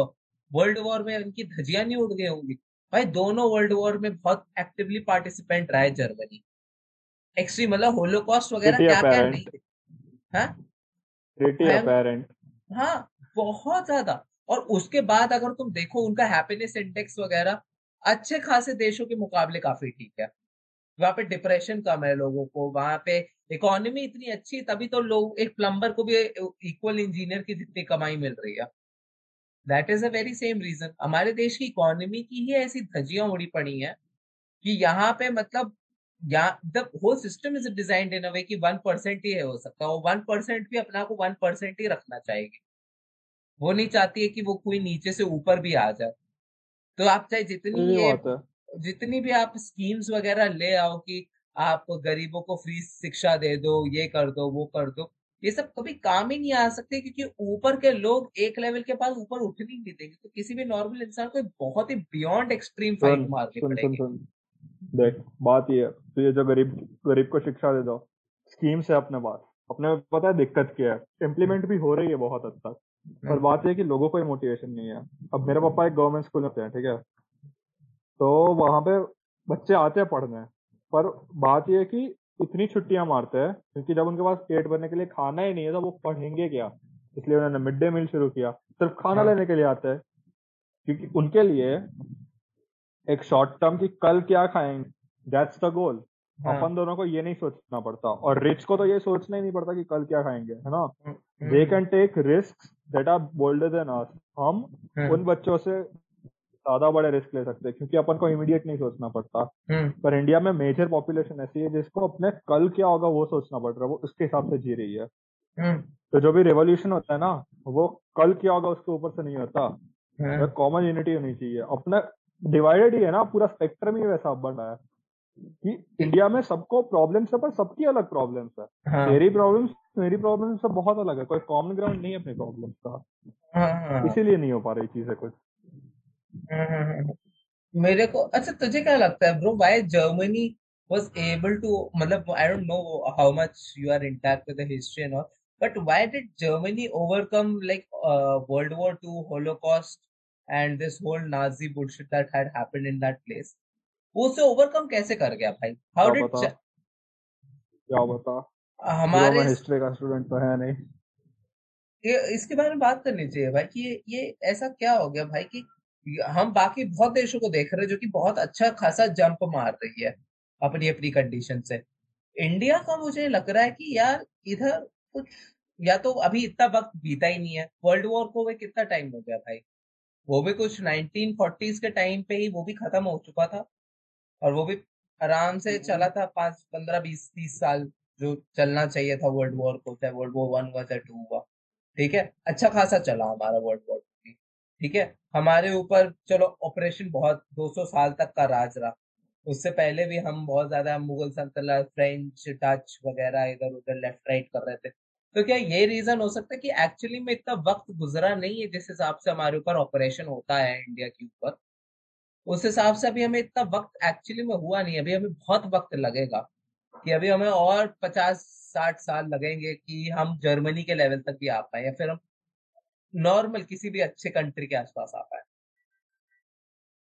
one thing which I find is कि इंडिया में this no community motivation it's only self motivation मेरा अगर फ़ायदा हो रहा है तो मैं तेरे को काट देगा। इंडिया में ऐसे चलता है बिकॉज़ अपॉर्चुनिटीज़ नहीं है उतनी। हाँ, हाँ। तो ये बोल रहे अपने पास इतना टाइम नहीं था। We we had sufficient time Japan was fucking new twice Fat Man and Little Boy ठीक है? हम्म, वो हम्म। वहाँ फ़र्क है अभी भी एक डेवलप्ड कंट्री में अगर आ गया and Japan doesn't have resources yes Japan is shit in terms of resources वहाँ पे अर्थक्वेक्स का उतना होता है वहाँ पे सुनामीज का उतना होता है. Yes, फिर भी yes, वो सुपर पावर लाइक फिर भी वो उतना डेवलप कंट्री कैसे है. डिसिप्लिन लोगों की एक कॉमन मोटिवेशन की हमें करना है तो देश के लिए करना है कुछ या ये करना है. और देश भी उनको एक्चुअली नेशनलिस्टिक फीलिंग नहीं देश भी उनके लिए कुछ कर रहा है ना. hmm. अबे, तू मेरे लिए तभी कुछ करेगा जब मैं तेरे लिए एक्चुअली कुछ कर रहा हूँ नेशनलिस्टिक फीलिंग होनी चाहिए, पर it should be a two way feeling ये नहीं कि हम लड़ रहे कि हाँ भाई, हम देश के लिए जी रहे देश भी तो करना चाहिए ना। तो सिर्फ़ डिस्पैरिटी देख ले, अपन यहाँ पे जॉब्स नहीं है। तो तू तो जॉब्स के बगैर क्या नेशनलिज्म फीलिंग लाएगा? तेरे को जॉब मिलेगी तब तू जॉब लेके प्रूव कर पाएगा ना कि मैं देश के लिए कुछ कर रहा हूँ। सपोज़ साइंस की फ़ील्ड में ले ले अगर या साइंस की फ़ील्ड में ले ले या किसी भी फ़ील्ड में ले ले कि देश के लिए तो कुछ करना है तो उसकी अपॉर्चुनिटी भी तो मिलनी चाहिए ना तुझे वो करने के लिए। और वो सिर्फ़ तू मोटिवेशन पे ज़िंदा नहीं रह सकता you will need money you will need to get paid India में कितने सारे टीम है कितने सारे ऐसे ग्रुप है that are under paid like foreign standards के हिसाब से दे आर नोवेयर क्लोज हमारे साइंटिस्ट कितने अंडर पेड है ब्रो हमारे रिसर्च इंस्टीट्यूट वगैरह के इनफैक्ट अभी और पैसे काटने वाले हैं। अगर अच्छा जितने लोग नहीं जानते हैं हाँ। मैं उनको बता दूँ कि भाई अब जो ये जितने भी रिसर्च इंस्टीट्यूट वगैरह हैं जो कि गवर्नमेंट के थ्रू फंडेड हो रहे थे उनमें से कई सारी बॉडीज को और जो कि सैचुटरी तरीके से चल रही थी। ठीक है? वो बस एक लेवल तक की जो आपको एक अकाउंटेबिलिटी थी वो देनी थी देनी थी। बाकी उनके पास फंड्स वगैरह आ रही थी। अब ये है कि भाई अब आप लोग कहीं और से अपना डोनेशन वगैरह का देख लीजिए कुछ और तरीका। या फिर आप कुछ प्राइवेट कॉन्ट्रैक्ट्स वगैरह लेना चाहते हो लीजिए। गवर्नमेंट अब फंड नहीं करे क्योंकि गवर्नमेंट के पास पैसे नहीं है तो वो अब रिसर्च इंस्टीट्यूट से पैसा भी नहीं लगाने वाले है। और धीरे धीरे धीरे करके अपना सारी बैकिंग होती है ना गवर्नमेंट बैकिंग ये सारी रिसर्च इंस्टीट्यूट से निकाल रही है।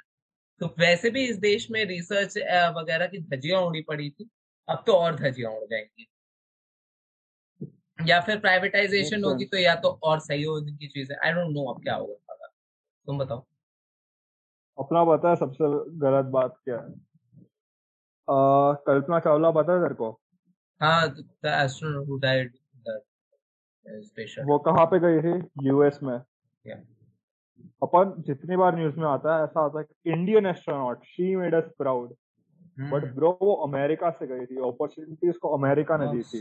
She made America proud obviously she made America proud she वो अपने देश में पैदा हुई थी उसका मतलब ये नहीं कि she did something for us that happened like yeah उसकी नेशनैलिटी ने भले इधर वो पैदा हुई थी हाँ. तुम्हारी नेशनैलिटी तुम क्या आगे करते हो डिफाइन नहीं करती लाइफ में पर अपन देखो बात ये कि अपन को है ना एक सूडो क्रेडिट लेने में बहुत मज़ा आता है yes. कि इंडियन साइंटिस्ट भाई वो बंदा इंडिया में पढ़ा भी नहीं है वो बंदे को बाहर अपॉर्चुनिटी मिली है रामानुजन को देख ले। इंडियन साइंटिस्ट हम we feel very proud about Ramanujan it's one of my idols हम बहुत प्राउड लेते हैं कि भाई इंडिया आई एग्री वो इंडिया से था। He was a genius but उसका जीनियस बाहर तभी आया ना जब उसको ट्रिनिटी वालों ने क्या बोलते हैं कि हार्डी ने उसको वो प्लाट दिया। हाँ हाँ। उसका जीनियस तभी वो पाया। तो ज़्यादा क्रेडिट कौन लेगा? अपना कंट्री उसका कंट्री यहाँ पे तो पैदा हुआ है ना बस। इंसान तो वो इंडिविजुअल था ना। हाँ हाँ जीना तो उसको कहीं इनफैक्ट जब हमने ये वाली स्टोरीज कभी बाहर से नहीं देखी है कि एक अमेरिकन ने इंडिया में जाके एक एक अमेरिकन इंसान ने इंडिया में आके अमेरिका को प्राउड कर दिया हो। ऐसे मैंने बहुत रेयरली या फिर वो जाके ऐसा है कि वो गरीब मसीहा की तरह आएगा कि गरीबी मिटा रहा है वो आकर। या तो ये कर सकता है कि फिलोथ्रोपी कर दी उसने आके। बट ये नहीं हो रहा है कि अच्छा इनफैक्ट ये भी नहीं है कि वहाँ पे हमारे इंस्टीट्यूट आई की भी कोई है क्या? कि लोग मरे जा रहे हैं आई में घुसने के लिए बाहर के देश वाले। नहीं। I don't think so. Like IITs are not even in top 100 institutes around the world. ठीक है? बट उसके कंपटीशन टॉप 100 इंस्टीट्यूट वर्ल्ड से बहुत ज़्यादा है। टॉप 100 इंस्टीट्यूशन का इंटेक रेशियो होता है कुछ एक या परसेंट आईआईटी का 0.01 में आता है। हम्म। भाई समझ रहे हो? लोग ज़्यादा अपॉर्चुनिटीज़ कम है। बहुत ज़्यादा, और इतने आईआईटी मतलब इतने आई मतलब हर हर दूसरे, तीसरे शहर में एक आई खुला हुआ भाई। अभी लखनऊ में नहीं है बट कानपुर में तो है। आपके उत्तर प्रदेश में भी है, आपके दिल्ली में है, इधर इतने आई खुले उसके बावजूद भी भाई, इतने आई खुले उसके बावजूद भाई। फिर भी इतना कम है भाई यहाँ पे आना। फिर लाइक जिस, जो बच्चा आईआईटी में नहीं घुस पाते तो it's not necessarily is dumb और he is not genius is that कि वो कुछ बहुत ज़्यादा एक्सेप्शनली नहीं है और मुझे एंड आई डाउट कि आईआईटी से बहुत एक्सेप्शनल होंगे। नहीं कुछ नहीं होता उतना फ़र्क। मैं कई बार होता है ना कि वो दिन उनके लिए अच्छा हो गया कि पता नहीं कौन से रंग की या दही शक्कर काम कर गया कि उनको वो वाला एक फॉर्मूला याद रह गया उनके एक दो ब्लॉक्स सही लग गए होंगे। I don't know I am not saying कि they are not they are like not smart and they haven't worked hard they have worked immense मतलब बहुत भाई उन्होंने इंसानों की तरह दो तीन साल तक नहीं जिया। भाई ये समझ सकते हो। मिनिमम दो तीन साल। इंसानों की तरह नहीं जिया। उसे लाइफ नहीं थी कुछ ज़िंदगी नहीं थी। एकदम to be honest to be honest मैं ये मानता हूँ कि अगर कोई भी लाइक टॉप टेन थाउज़ेंड के स्टूडेंट्स होते हैं ना वो सब इक्वल होते हैं। तो ए आर वन है और जो दस आ रहा है सब इक्वल होता है। बात यह है कि उस दिन उनका दिमाग कैसे काम किया? हम्म, हम्म, हम्म। दस हज़ार में सीट कितना को मिलती है? चार पाँच को सब इक्वल है हालाँकि। Same same same same I think हमें ना बहुत ज़्यादा जो एक चीज़ लेकर आनी चाहिए अपने देश में। आई डोंट नो ये हाई स्कूल वगैरह बाहर भी है नहीं है बट हमें ना रिसर्च पेपर से बहुत बहुत पहले ना हमें एक्विंट करा देना चाहिए that we should know about research paper as a concept कि हमें रिसर्च काफ़ी बच्चों को research paper as a concept in fact यहाँ पे देखता हूँ जो टीचर्स वगैरह भी हैं जो कि आपके स्कूल्स वगैरह में पढ़ाते हैं आई थिंक एवरी एटलीस्ट उनको भी टीचर होने के साथ साथ एक रिसर्च पेपर के ऊपर काम करते रहना चाहिए कि इंक्यूजिटिवनेस जो होती है ना बच्चे की वो मारो नहीं भाई इसलिए रिसर्च पेपर्स मुझे लगता है बहुत सही मीडियम रहेगा कि अगर आप ना अपने इंडियन एजुकेशन में काफ़ी स्टार्टिंग में ले आओ ना जैसे कि आप टेंथ इलेवेंथ में टेंथ इलेवेंथ बहुत बात है बोल गया। आई थिंक एट नाइन्थ में भी हमें थोड़े बहुत स्निपेट्स तो देनी चाहिए कि how to write a research paper की रिसर्च पेपर क्या होता है रिसर्च करी कैसे जाते हैं कितना मज़ा आ सकता है। रिसर्च इन जनरल लिखने से ज़्यादा देख लिखना हम्म। होता है ना believe me writing a research paper is one of the most boring task you can ever perform yes yes जो तो एक्चुअल रिसर्च पेपर लिखता है है ना? उसके लिए लाइक एक जस्ट पीएचडी का एग्ज़ाम्पल देता हूँ। जब तू पी एच डी कर रहा होता है तो I am met a student who is doing PhD neuro science apparently she is doing a PhD from last five years five years she is doing this और ये भी नहीं कि एवरेज है। She was from I I S C dude so she knows or but एक research paper लिखना भी इतना टफ होता है because you continuously have to do research research mostly इसीलिए इतना बूम नहीं हो पा रहा क्योंकि if you are into research field you can work your whole life on one single thing and it can amount up to nothing. Yes very true कितने लोग की दस दस साल बीस बीस सालों की रिसर्च कोई मतलब नहीं रहता। ज़िंदगी निकल जाती है भैया ज़िंदगी निकल जाती है पॉइंट नहीं रहता फिर कोई। बट आई वुड से कि एक uh, मतलब एक पेपर लिखना भी बहुत एक्सटेंसिव हो सकता है बट एटलीस्ट एक कॉन्सेप्ट की तरह तो लेकर है मैं जानता हूँ काफ़ी टफ है। But hmm. तो जो तुम बच्चों से रेगुलर शिट भी करवा रहे हो क्या वो कौन सा बड़ा आसान है पे मैंने कह रहा हूँ उसके साथ इंटीग्रेट करो बट एक रिप्लेसमेंट सिस्टम ढूंढो कि भाई कि यहाँ पे आप कुछ proper instead of proper papers तो मैंने छोटे छोटे मैगजीन आर्टिकल्स तो ये फिजिक्स इलेक्ट्रॉनिक्स मैगजीन वगैरह आती हाँ, हाँ, कि हाँ, हाँ। मतलब कोई भी साइंस की आती है सब सारे सब्जेक्ट की आती है ठीक है? तो उनसे एक्वेंट कराओ कि चल क्या रहा है आजकल दुनिया में कि रेगुलर बेसिस पे क्या क्या डिस्कवरीज हो रही है। सो so, वो भी अप टू डेट रहे अपने उससे। Yes yes yes yes yes yes yes बस बात ये है कि स्कूल में पढ़ाते हैं क्या चल स्कूल छोड़ो बैस ये बोल रहा हूँ कि तुझे बारहवीं तक पढ़ाते हैं कि न्यूटन ने क्या किया ये इसने क्या किया। जब तो बाहर जाता है तो तेरे को ये नहीं पूछते इंडिया का जब तो बाहर जाएगा तेरे को ये नहीं पूछेंगे कि न्यूटन ने क्या किया क्योंकि वो सबको पता है। ये पूछते कि तुझे ऐसा एक्सटर्नल क्या पता है जो बाकियों को नहीं पता? समझ लाइक तेरा उस फ़ील्ड में वो इंटरेस्ट क्या है जो बाकियों का नहीं था कि तू उनसे कैसा एक्सेप्शनल है? तू अलग हम्म। कैसा है? क्योंकि भाई एक कोर्स के सब बच्चों ने सेम ही चीज़ पढ़ी। पूरे इंडिया में एक सेम कोर्स होगा जो जितना यूजीसी के अंडर आता होगा सेम सिलेबस फॉलो करता होगा। हम्म। तो सबने यही पढ़ रखा है तो तुझे क्यों सिलेक्ट करे यार? तू इस पोस्ट के लिए क्यों आएगा? क्योंकि देख सब जगह पे जॉब्स बहुत कम है। या जॉब हम्म। नहीं। तू तू स्टडी पोजीशंस भी ले ले पीएचडी पोजीशंस ले ले मास्टर्स पोजीशन ले ले बहुत कम होती है। तो तुझे क्यों सिलेक्ट करेंगे वो? तू कुछ तो अलग होना चाहिए ना बाकियों से। हम्म। अगर तुम सब सेम हो तो तू अकेला कर रहा तुम दस लोग कर लो बात सेम ही हुई। फ़ायदा तो हुआ ही नहीं कुछ। बिल्कुल। भाई मतलब वो वो अलग दिखाने के लिए ये ज़रूरी है। तुम बच्चों का एक्चुअल इंटरेस्ट डेवलप करो क्योंकि मैं ऐसे लोगों को मिल चुका हूँ जिनको बारहवीं में पेपर पे टिक करने से पहले नहीं पता था कि वो क्या ले रहे हैं साइंस कॉमर्स या आर्ट वो उतने कंफ्यूज थे। हाँ and maybe you also have some similar story right? Because you didn't like maths before 10th I guess. Can, can you just tell me about like what changed right. with you? Hmm, okay. मेरी story ये नहीं थी कि मैं confuse था कि आ, हम्म। मुझे क्या लेना है I was like pretty sure कि मेरे को थर्ड से पता था मेरे को क्या करना है लाइक like, दादा वॉज़ वेरी मच इन दादा means grandfather was very much into science तो like he told me about atoms in nuclear bombs and I was fascinated by physics I love physics but मेरा maths के साथ ये relationship था कि मेरे को मैथ समझ नहीं आती थी। आई यूज्ड टू सक इन मैथ इनफैक्ट मैं ग्यारहवीं तक I used to absolutely suck at math कि मैं बहुत एवरेज बच्चा था जिसको ये की करने के लिए हो जाता है बाकी ज़्यादा लॉजिक नहीं लगता। क्योंकि पता नहीं था ना मैथ्स को देखना कैसे है। फिजिक्स में सबसे बड़ी बात ये होती है कि no maths you can't do shit और मैं रिलायंस ट्वेल्थ के टीचर उतने अच्छे थे कि ही actually taught me how to look at तुम hmm. एक सवाल को कितने नज़रिए से देख सकते हो कि एक सवाल क्या मीनिंग कन्वे करता है? रामानुजन ने कहा था any formula that does not convey God to me does not make sense to me maths तो ऐसा समझ कि वो जितनी चीज़ें चल रही है वो सारी एक मैथमेटिकल फॉर्मूला पे बेस्ड उस पे पूरे में मैथ्स लग रहा है कन्वर्जन में कुछ भी चीज़ हो पूरा मैथ्स बेस्ड है। मुझे वो सब ना वो देखना था। And then again once I realise कि ओ this is how it's done ये चीज़ तो ऐसे ही है लाइक आई कॉन्ट एक्सप्लेन वो एपिफनी क्या होती है क्योंकि वो एपिफनी सब चीज़ सब लोगों के लिए अलग होगी but I had that epiphany और ऑलमोस्ट ट्वेल्व के से मेरे को मैथ समझ में आने लगे so I covered my whole syllabus and like maths became my favorite subject.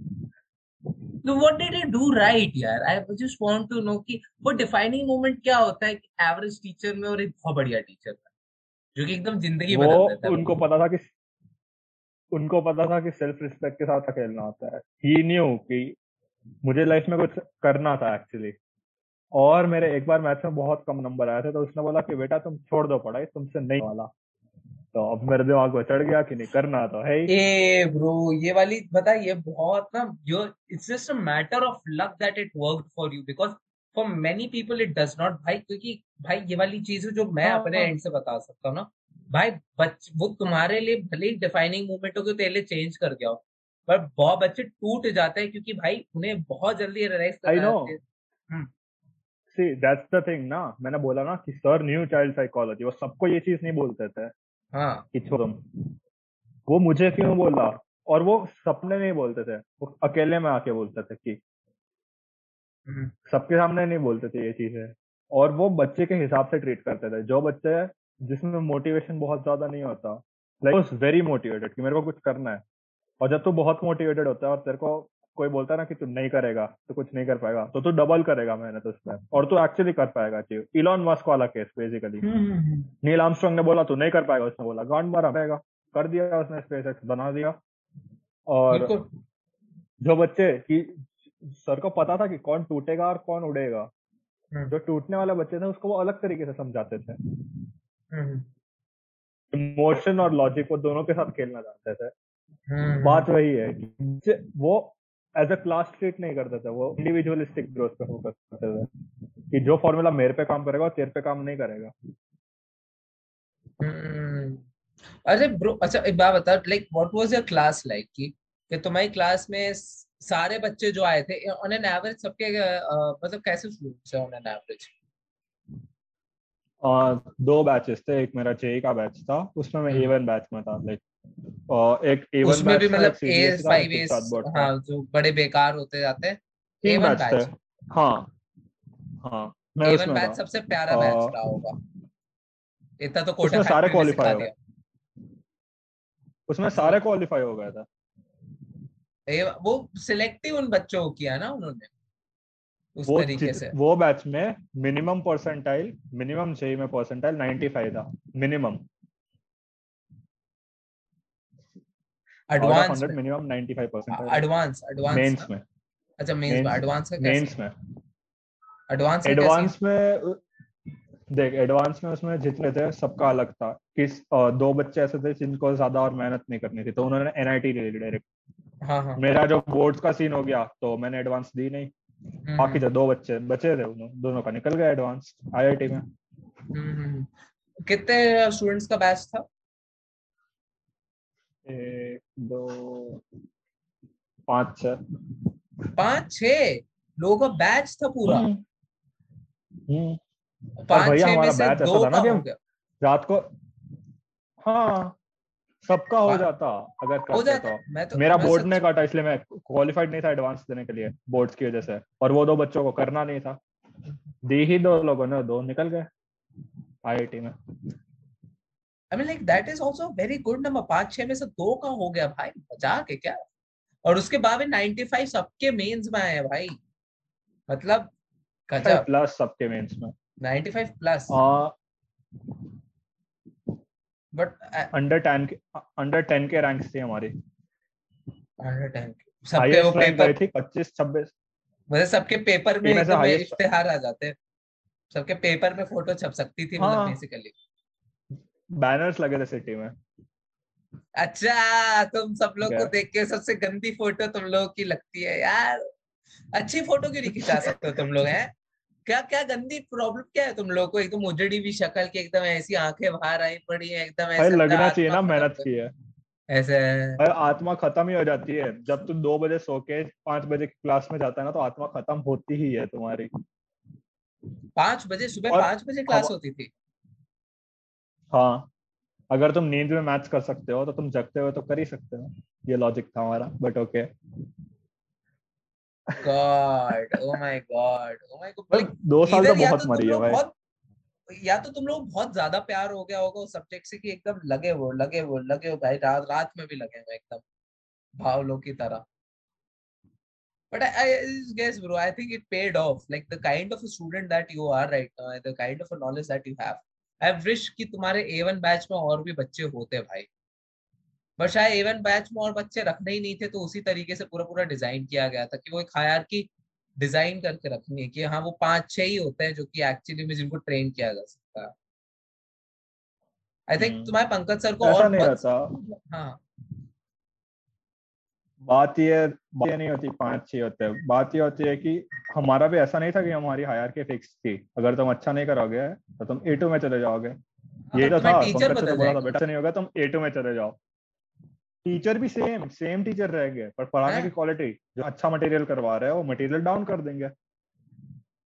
Material down in the sense difficulty level या फिर इन जनरल समझाने का? अच्छा अच्छा अच्छा डिफिकल्टी समझाते सबको सेम से। उनकी बेस्ट बात ये थी समझाते सबको सेम थे वो। पर अगर तुम मुश्किल सवाल कर रहा है तो मुश्किल सवाल अलग से समझाएँगे ना। तो मुश्किल सवाल इजी करवा देंगे। मैं चल गई मैंने बोला ये तो होने नहीं वाला। हाँ। ब्रो ब्रो हमें मार भी उतरी है हमें सब हुआ है। पर यही होता है ना कि कोई उड़ जाता है और कोई मतलब हम्म, हम्म, हम्म, और, और, और जो लोअर बच्चे थे ना एट थ्री के उसमें से भी लोगों ने क्वालिफाई किए मेंस ए टू में से लोएस्ट ग्रेड गया था ए टू में से लोएस्ट ग्रेड बेस्ट था ए टू का। ए में तो आवाज़ कट गई है मतलब वो क्वालिफाइड नहीं है हाँ। ए टू बैच का लोएस्ट ग्रेड था एट्टी परसेंटाइल क्वालिफाई नहीं किए मतलब वो दस परसेंटाइल से रह गए। बट बहुत सारे सब बच्चे थे जो 90 से लाइक 90 आराम से क्रॉस कर दिए थे और ये A3 के बैच वाले भी होंगे जो 90 में ला चुके हो शायद। A3 A3 के भी बच्चे थे जो 90 से गए। मतलब इन जनरल वो टीचर ही बहुत गजब आदमी रहा होगा। बहुत बहुत। I think we need some teachers like them not only for teaching students but teaching other students teachers as well. Best पता है क्या था? वो टीचर नहीं थे वो मेंटोर थे। उनको जो करना भी आता था मतलब वो जब पढ़ा रहे होते हैं ना तो तेरे को लगती है उनमें एनर्जी की वो ऐसे नहीं बोर्ड पे आके लिया। नहीं वो पूरी एनर्जी से मतलब साथ उतना है डांटते भी उतना है। तुम्हारी बेइज्जती करनी होगी इज़्ज़त भी करेंगे तारीफ़ करने की तारीफ़ करेंगे। उनको ये भी आता तुम्हें इमीडिएट ये होता है ना कि तुम्हारा एक मोटिवेशन कैसे बढ़ाना है? तो हमारे क्लास में था कि वीकली टेस्ट में जो टॉप करेगा उन ट्रॉफीज मिलेगी।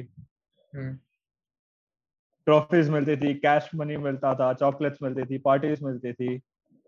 हमारे यहाँ का ये था कि तुम जितने घंटे पढ़ रहे हो मेड आई में बैठ के तुम्हारा खाने का पीने का तुम कुछ खुद से नहीं करोगे। जितना आएगा मेड आई के बिल पे आएगा सर खुद भरते थे।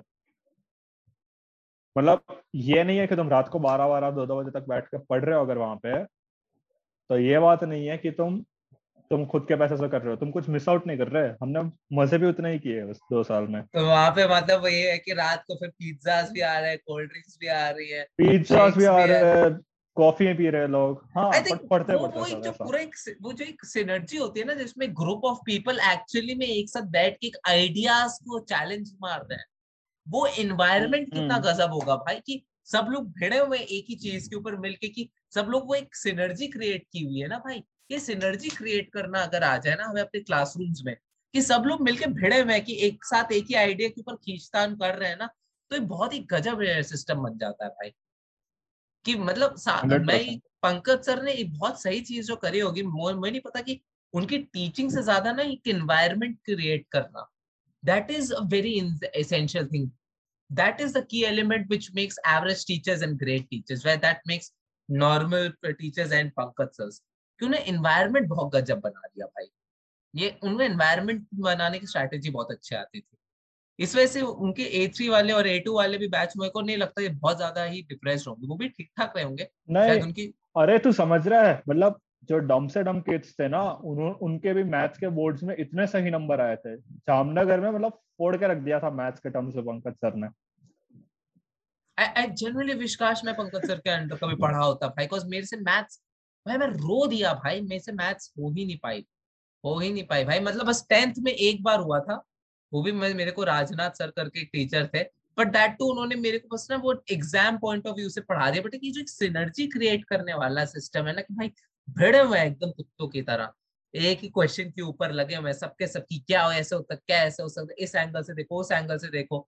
आई डोंट नो ब्रो मुझे अच्छा और और बात हाँ. यह है कि वो बंदा इतना मेहनत करता था मतलब देखा है मैंने उस बंदे को मेहनत करते हुए कि उसने बैचेस लेता था दिन के और ये नहीं कि सिर्फ़ पैसा कमाने के लिए एक्चुअली चीज़ करने के लिए। पैसा भी था उनका फैक्टर कि उनको कमाना भी था।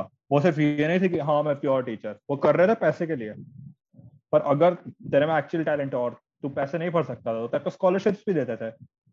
वो बंदे को मैंने इतना मेहनत करते हुए देखा है कि उस बंदे ने तीन साल में सिर्फ़ तीन साल में एक छोटे से क्लासरूम से पूरे जामनगर में मोनोपोली डाल दी कि बेटा मैथ्स तो यही का होगा। एक मिनट एक मिनट एक मिनट। वो पूरा इंस्टीट्यूट ही पंकज सर चला रहे थे। वो पंकज सर का इंस्टीट्यूट हाँ, था या हाँ। फिर उन्होंने हायर कर ओ हाँ. अच्छा अच्छा अच्छा अच्छा अच्छा। अच्छा दैट्स ग्रेट दैट्स बाकी सारे टीचर्स हायर मेन टीचर ही है पंकज सर अच्छा हायर है फिजिक्स केमिस्ट्री अच्छा, वाला। अच्छा। इनका इन्होंने पर नेट पे नहीं डाल रखा ना कि इन्होंने अपने लाइव क्लासेस वगैरह इंटरनेट पे डाल रखे जैसे वो उनका एनपी सर वगैरह की तरह। इन्हें कभी फ़ोन करके बोलना कि भाई ये भी एनपी सर की तरह डाले ना अपनी रिकॉर्ड कर कर सब बता दिया सब बता दिया। वो बोलते वो मज़ा नहीं आता ऑनलाइन में फोकस जाता है। ट्राई भी कर ली। हमें बच्चों दी मारता है ट्राईपॉड डाल देता था। अच्छा तुम लोगों ने किया हुआ है ना? मुझे लगा तो था तुम में से किसी बच्चे खुराफात तो आया हो। भाई, लगा दो वहाँ पे और उठा के प्ले कर दो। ब्रो, ये वाला सही अच्छा enough of the teacher tell me about the class like about how was the class dynamics like वो पाँच शिकर्स अब अगर तुम उस वाली क्लास को कंपेयर करो, अपनी करंट क्लास जिसमें तुम अभी पढ़ रहे हो क्राइस्ट में। मतलब तुम दोनों क्लासेस को एक बार के लिए देखो बिकॉज़ मैं एक बार टीचर को इसे ब्लेम नहीं करूँगा। लर्निंग में मैं कहूँगा कि आपका बैचमेट्स बहुत हेल्प करता है तो अपने उनके बारे में बताना कि एनवायरमेंट क्लासरूम का कैसा है? वो मेरा बैच देख मैं दो बैच में था बेसिकली एक जेई के लिए था और एक बोर्ड के बैच में था। Board hmm. के बैच में बहुत बकचोदियाँ मारते थे पर पढ़ते भी थे सब। एग्ज़ाम होती थी तो सब हाइपर फोकस्ड होते थे कि बस करना है बस। दोनों बैच में ही होता था। दोनों बैच में बकचोदी भी इतनी मारी है। पर वहाँ पे कॉमन मोटिव आकी ये करना है ये चीज़। कि वो पूरा कंट्रोल्ड बैच था वो एक डिसिप्लिन बैच था, दोनों बैचेस हमारे। अभी के बैच में बेसिक ये है कि, देख, बात ही होती है कि ग्यारहवीं, बारहवीं में है ना, हमारा जहाँ से मतलब मैं आता हूँ तो कोई ये ज़्यादा चक्कर रहता नहीं है कि कोई बंदी का चक्कर हो गया या कोई एडिक्शन हो गया या नहीं, कुछ नहीं, सिर्फ़ एक चीज़ पे फोकस होता है और इसलिए हो भी जाती है। कॉलेज में ये लगता है कि सब लोगों के अलग मोटिवेशन है कि किसी को बंदियाँ बटानी है, किसी को घूमना है, किसी को बस डिग्री लेनी है। कॉमन कॉमन मोटिवेशन नहीं है और वो हो भी नहीं सकता। अस्सी बच्चे जब एक क्लास में हो अस्सी से सौ बच्चे तो वो हो भी नहीं सकता। तुम्हारा एक साथ। But hmm. तो ये वाला जो एक कॉन्सेप्ट होता है कि सब भिड़े हुए एक आइडिया को लेके कि सब डिस्कस कर रहे हैं कि वहाँ पे टीचर इंटरैक्ट कर रहा है तो सबके साथ फोकस है आई गेट इट बट अस्सी में से मतलब कहते ना पाँच में से अगर एक बच्चा डिस्ट्रैक्टेड है जैसे तुम्हारा छह लोगों का बैच था आई गेस छह में से कोई एक बच्चा भी डिस्ट्रैक्टेड जो कि पॉसिबल नहीं है क्योंकि उन्होंने इनडिस्ट्रैक्टेड जो कि डिस्ट्रैक्टेड नहीं रह... होते थे? नहीं नहीं, नहीं कभी कभी होता है। अब छह बच्चे इंसान ही तो है ना। इंसान छह बच्चे है। अगर इवन में तो किसी का कभी मूड नहीं होता तो डिस्ट्रैक्टेड रहता है। हाँ पर वो वंस इन है ना पॉपुलेशन हाँ हाँ। बट जैसे अपनी क्लास का है जैसे अपनी क्लास में वो है ही नहीं। मैं मैं किसी दूसरों क्या ब्लेम कर रहा हूँ? जब से ऑनलाइन क्लासेस चल रहे ब्रो मेरा तो ध्यान कोई फोकस नहीं है भाई। मेरा तो मतलब सेम ये मतलब एकदम चल रहा है ये पॉडकास्ट की तरह है ब्रो की पीछे से आवाज़ें आ रही हैं कुछ कुछ चल रहा है आपका बीच में वर्कआउट हो रहा है अब तो नहीं हो पा रहा है पैंडेमिक ये बट उसमें भाई कॉज सहा ही नहीं जाता है भाई मेरे से तो कई बार लिटरली कि ये cause I I have some मेरे पास बहुत अलग मीनिंग है कि क्यों मुझे बहुत बहुत ज़्यादा प्रॉब्लम है अपने ऑनलाइन एजुकेशन से। इसलिए मुझे रेवोल्यूशन लगता ही हम्म। नहीं है ऑनलाइन एजुकेशन कहीं से भी। एटलीस्ट यूनिवर्सिटीज तो बहुत हग रही है भाई ऑनलाइन एजुकेशन एक अलग लेवल पे। But next to that I would just said say that that very uh, synergy to happen कि जब आप हर आइडिया को लेके पूरी क्लास भिड़ी हुई है ना एक ही कॉन्सेप्ट पे तब ये समझ में आ सकती है भाई जो कि अपनी क्लासेस में है ही नहीं। किसी भी क्लासेस में नहीं है जो स्कूल में पॉसिबल नहीं है तो आई गेस ये जो coaching institute works because of that synergy ये प्राइवेट hmm. स्कूल्स वगैरह भी जो कोचिंग इंस्टीट्यूट्स वर्क हाँ दे वर्क बिकॉज़ लोगों को एक कॉमन गोल होता है। मतलब हमारी पता है हम इतने फोकस है कि हमें पता ही नहीं था। मैं अपने घर से ज़्यादा अपने क्लास में रहता था। और मज़ा भी आता था। बिल्कुल मेहनत का भी एक अलग मज़ा है। बिल्कुल बिल्कुल भाई बिल्कुल भाई आई गेट दैट मतलब जैसे मैं मैं तुम्हारी पूरी चीज़ रिलेट कर पा रहा हूँ थिएटर से कि जब मैं थिएटर में था तो मैं मैं जानता हूँ भाई मैं क्लास से एक एक दो दो घंटे पहले ही पहुँचा हूँ अपने कैरेक्टर को पढ़ रहा हूँ वहाँ पे तुम स्टडी कर रहा हूँ किस तरीके से और अच्छा हो सकता है बेटर हो सकता है भाई। तो मैं ये कह रहा था तो मिला जुला के मैं कह सकता हूँ कि अगर टीचर नहीं है ना तो हमें एज अ क्लास कुछ आई डोंट नो या तो ये टीचर ही पॉसिबल करता है कि तुम्हारी क्लास की सिनर्जी क्या होगी? नहीं अगेन बात पता है क्या कि ये यूनिटी कब पॉसिबल हो सकती है? जब एक मेजोरिटी का सेम गोल हो। हम्म। मैं अपने क्लास की बात कर लेता हूँ। मेजोरिटी स्टूडेंट्स है जिनको बस बकचोदी करनी है। हम्म। है ना? लाइक हम्म, उनका और मैं ये नहीं बोल रहा हूँ कि उनका पॉइंट गलत है। मेरे सेंस में बकचोदी मतलब बंदी बना के तुम घूम रहे हो या तुम पार्टीज़ कर रहे हो हाँ, हाँ. की तरह ये कर रहे हो वो कर रहे हो सिर्फ़ एक फोकस नहीं और ये मैं ये नहीं बोल रहा हूँ वो गलत है। मैं ये बोल रहा हूँ कि वो मेरे पॉइंट से यूजलेस है।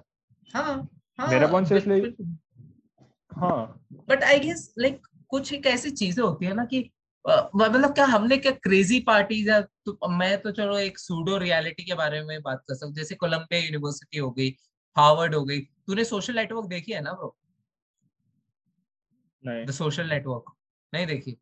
अच्छा तूने इन जनरल अगर अच्छा तू सोशल नेटवर्क या फिर तूने हार्वर्ड या फिर तूने बाहर के इंस्टीट्यूट की कहानियाँ तो सुनी होंगी ना? भाई क्या यहाँ पे सौ सौ बच्चे हम्म। नहीं है? बट क्या तुमने यहाँ की कभी पार्टीज़ वगैरह के बारे में नहीं सुना कि कितनी वहाँ के नर्ड से नर्ड लौंडा भी? भाई ऐसी क्रेजी लेवल की पार्टियाँ चल रही होती है ना भाई?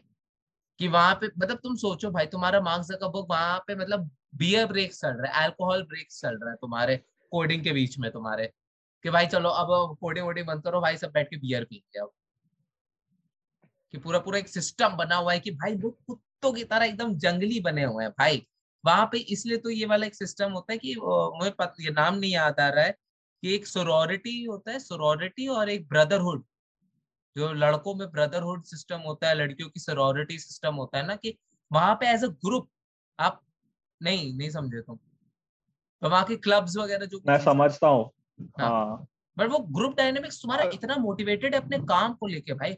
मतलब हार्वर्ड में बच्चे घुसने वाला बच्चा भाई रेयरली ऐसा होता है कि वहाँ पे एकदम ही लूजर निकल रहा है भाई वरना वो भी इतना ही फोकस होता है उसके पेपर भी आ रहे हैं सब कुछ आ रहे हैं बट पार्टी भी क्रेजी लेवल की कर रहा है। वो लड़कियाँ भी पटा रहा है सब कुछ कर रहा है। पर वो बात इसलिए क्योंकि उसको करना है एक्चुअली वो अपनी हाँ. मर्ज़ी से आया है वो जो कर रहा है वो अपने खुद से मोटिवेशन से कर रहा है। ये नहीं कि उसको करवाया जा रहा है या हम्म, हम्म। इसलिए। प्रेशर हम्म, नहीं है उनको। प्रेशर है। अच्छा परफॉर्म करने का प्रेशर है पर और कोई प्रेशर नहीं है ना उन पे। आई गेस मेरे को है बहुत सही तरीका जो होगा। हमें ऐसे एजुकेशन सिस्टम में ना हर चीज़ को इंटीग्रेट थोड़ा थोड़ा करना ना सीखना चाहिए बिकॉज़ मुझे क्या पंकज सर को कभी मेरे ख्याल से इशू नहीं रहा होगा कि अगर दो बच्चे रिलेशनशिप वगैरह में अनलेस अंटर वो पढ़ रहे हैं सही से। हमारे यहाँ कुछ नहीं होता हमारे यहाँ स्लोगन होता था प्यार व्यार सब धोखा है पढ़ लो बेटा मौका है। हाँ हाँ ये तो भैया ठीक है ये तुम्हारे में स्लोगन देख है। बात ये है देख देख देख बात जनरली होती है कि हम्म। तू साइंस के कोई भी लॉन्डे को देख ले। अगर वो पढ़ने पे फोकस्ड होगा तो ग्यारहवीं बारहवीं में रिलेशनशिप में आना इम्पॉसिबल है। हम्म। अगर वो एक्चुअली फोकस्ड है। मतलब तुम समझ रहे हो हम घर से ज़्यादा कोचिंग क्लास पे जाते थे क्या ही अपनी सोशल लाइफ मेंटेन करेंगे?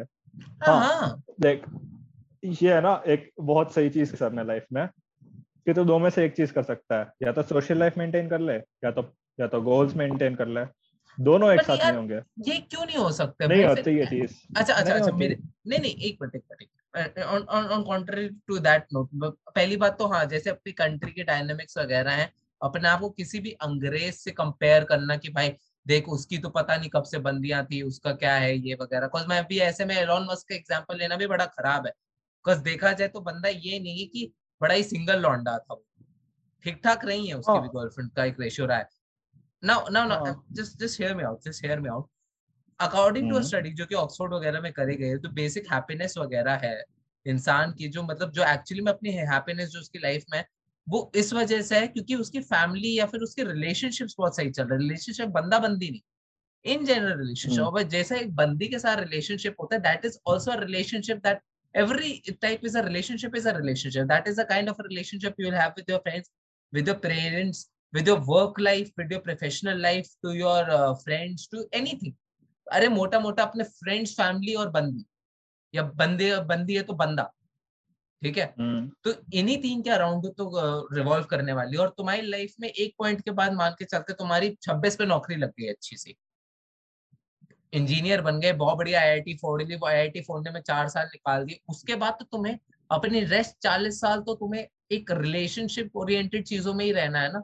जहाँ पे तुम्हारा रिलेशनशिप तुम्हारी ऑफ़िस नहीं रह गया है जहाँ पे तुम्हारी नौकरी होगी। उस ऑफ़िस में भी ग्रो करने के लिए तो तुम्हारे को सोशल रिलेशनशिप से हेल्प करने वाला है।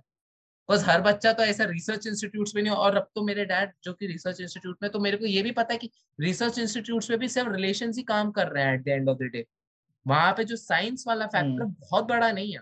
तो ले दे के तो रिलेशनशिप्स ही है। तो हम बच्चों को इस तरीके से क्यों नहीं एजुकेट कर रहे कि भाई अपने रिलेशनशिप्स को भी हैंडल करो वो इतने इमोशनली डिसफंक्शनल ना हो जाए एक पॉइंट के पॉइंट पे कि कल को एक बंदी आ जाती है तो आउट ऑफ़ डेस्परेशन तुम इतने पागल हो गए कि तुमने अपनी पढ़ाई लिखाई छोड़ दी, सब कुछ छोड़ दिया। सब कुछ इंटीग्रेट करना सीखे ना आदमी। पेरेंट्स की तरफ़ से एक लिबर्टी हो कि हाँ कर ले भाई कि इतना मरे मरे मारो कि एकदम रात को एकदम ऐसे इतनी नींद खराब करके तुम बतिया रहे हो। दिन में बात कर ले भाई घर पे बुला के बात कर ले ताकि तुम्हें नॉर्मल लगे उससे बात करना। ऐसा ना लगे कि पता नहीं तुम भगवान से बात कर रहे हो। अपने इंडिया में स्पेशली जो मैंने अपना आजू बाजू देखा है कि यहाँ की रिलेशनशिप इतनी क्रिंजी होती है। हर जगह की होती है भाई। what I believe to be a perfect what I believe to be a perfectly functional relationship is तुम दोनों डेवलप कर रहे हो अपने से। लाइक यू खलील जबरान ने बहुत सही से कहा कि you two are two pillars of the houses तुम हम्म। एक थाली में से ना खाओ तुम दो अलग पिलर हो तुम डेवलप करो। और कोई भी रिलेशन ऐसी होनी चाहिए कि तेरे को भी फ़ायदा हो रहा है उससे लाइक तू कुछ इंस्पिरेशन मिल रहा है तुझे उससे या हम्म। कोई भी फ्रेंड्स में तू बंदा बंदी पटा रहा है कोई भी चीज़। इवन तो अपने मम्मी पापा से अगर इंस्पायर नहीं होगा तो तू उनको आइडल्स नहीं मानेगा। तू बोलेगा कि हाँ, क्या लोग यस दैट्स व्हाई वो वो हमें बहुत गिल्ट ट्रिप पे अपने माँ बाप से प्यार करना सिखाते हैं। भाई मैं हम बहुत मेरे बच्चों के हाँ। पास है मोटिवेशन ही नहीं कि मैं अपनी माँ से अपने बाप से मैं किस रीजंस पे प्यार करूँ? बिकॉज़ अगर अरे मान के चलो यार अगर तुम अपने माँ बाप के पेट के थ्रू ना आते या फिर तुम उनकी फैमिली में ना होते वो चलो तो प्यार कम करते क्या? पर क्या तुम उनकी नज़रों में भी क्या वही रिस्पेक्टेबल बच्चे होते? मान लेते अगर मेरे को अगर अपनी फैमिली से निकाल दिया जाए और मैं किसी दूसरे घर में पैदा हुआ होता तो तब भी क्या मेरे माँ बाप मेरे को कहीं ना कहीं उस प्यार से तो ना देख पाते बट क्या उस रिस्पेक्ट से देख पाते? दैट इज़ ऑल्सो बात है। तो वो माँ बाप के थ्रू भी वो एक मतलब होना चाहिए ना। हम्म मतलब है ये कि अपने स्पेशली बंदा बंदी के इतने क्रिंजी रिलेशनशिप्स होते हैं कि वो होता है ना कि एकदम गुस्से पड़े होते हैं लोगों में इतने इंटरटेनमेंट होती है उनकी reality reason for that you complete that your thing and I just come to do that defence but please complete your point इतनी इंटरटेनमेंट रियलिटीज होती है उनकी कि एक चीज़ नहीं दैट्स वेरी क्रिंजी और वो तुम्हें स्पेस नहीं मिलती उस चीज़ से। तो तुम्हें डेवलप होना है तो तुम्हें स्पेस चाहिए तुम्हारी खुद की। हम्म। और मैं तो तीन टाइप के डिफाइन करता हूँ ठीक है? या तो दोनों ही एक दूसरे पे गुस्से हुए हैं।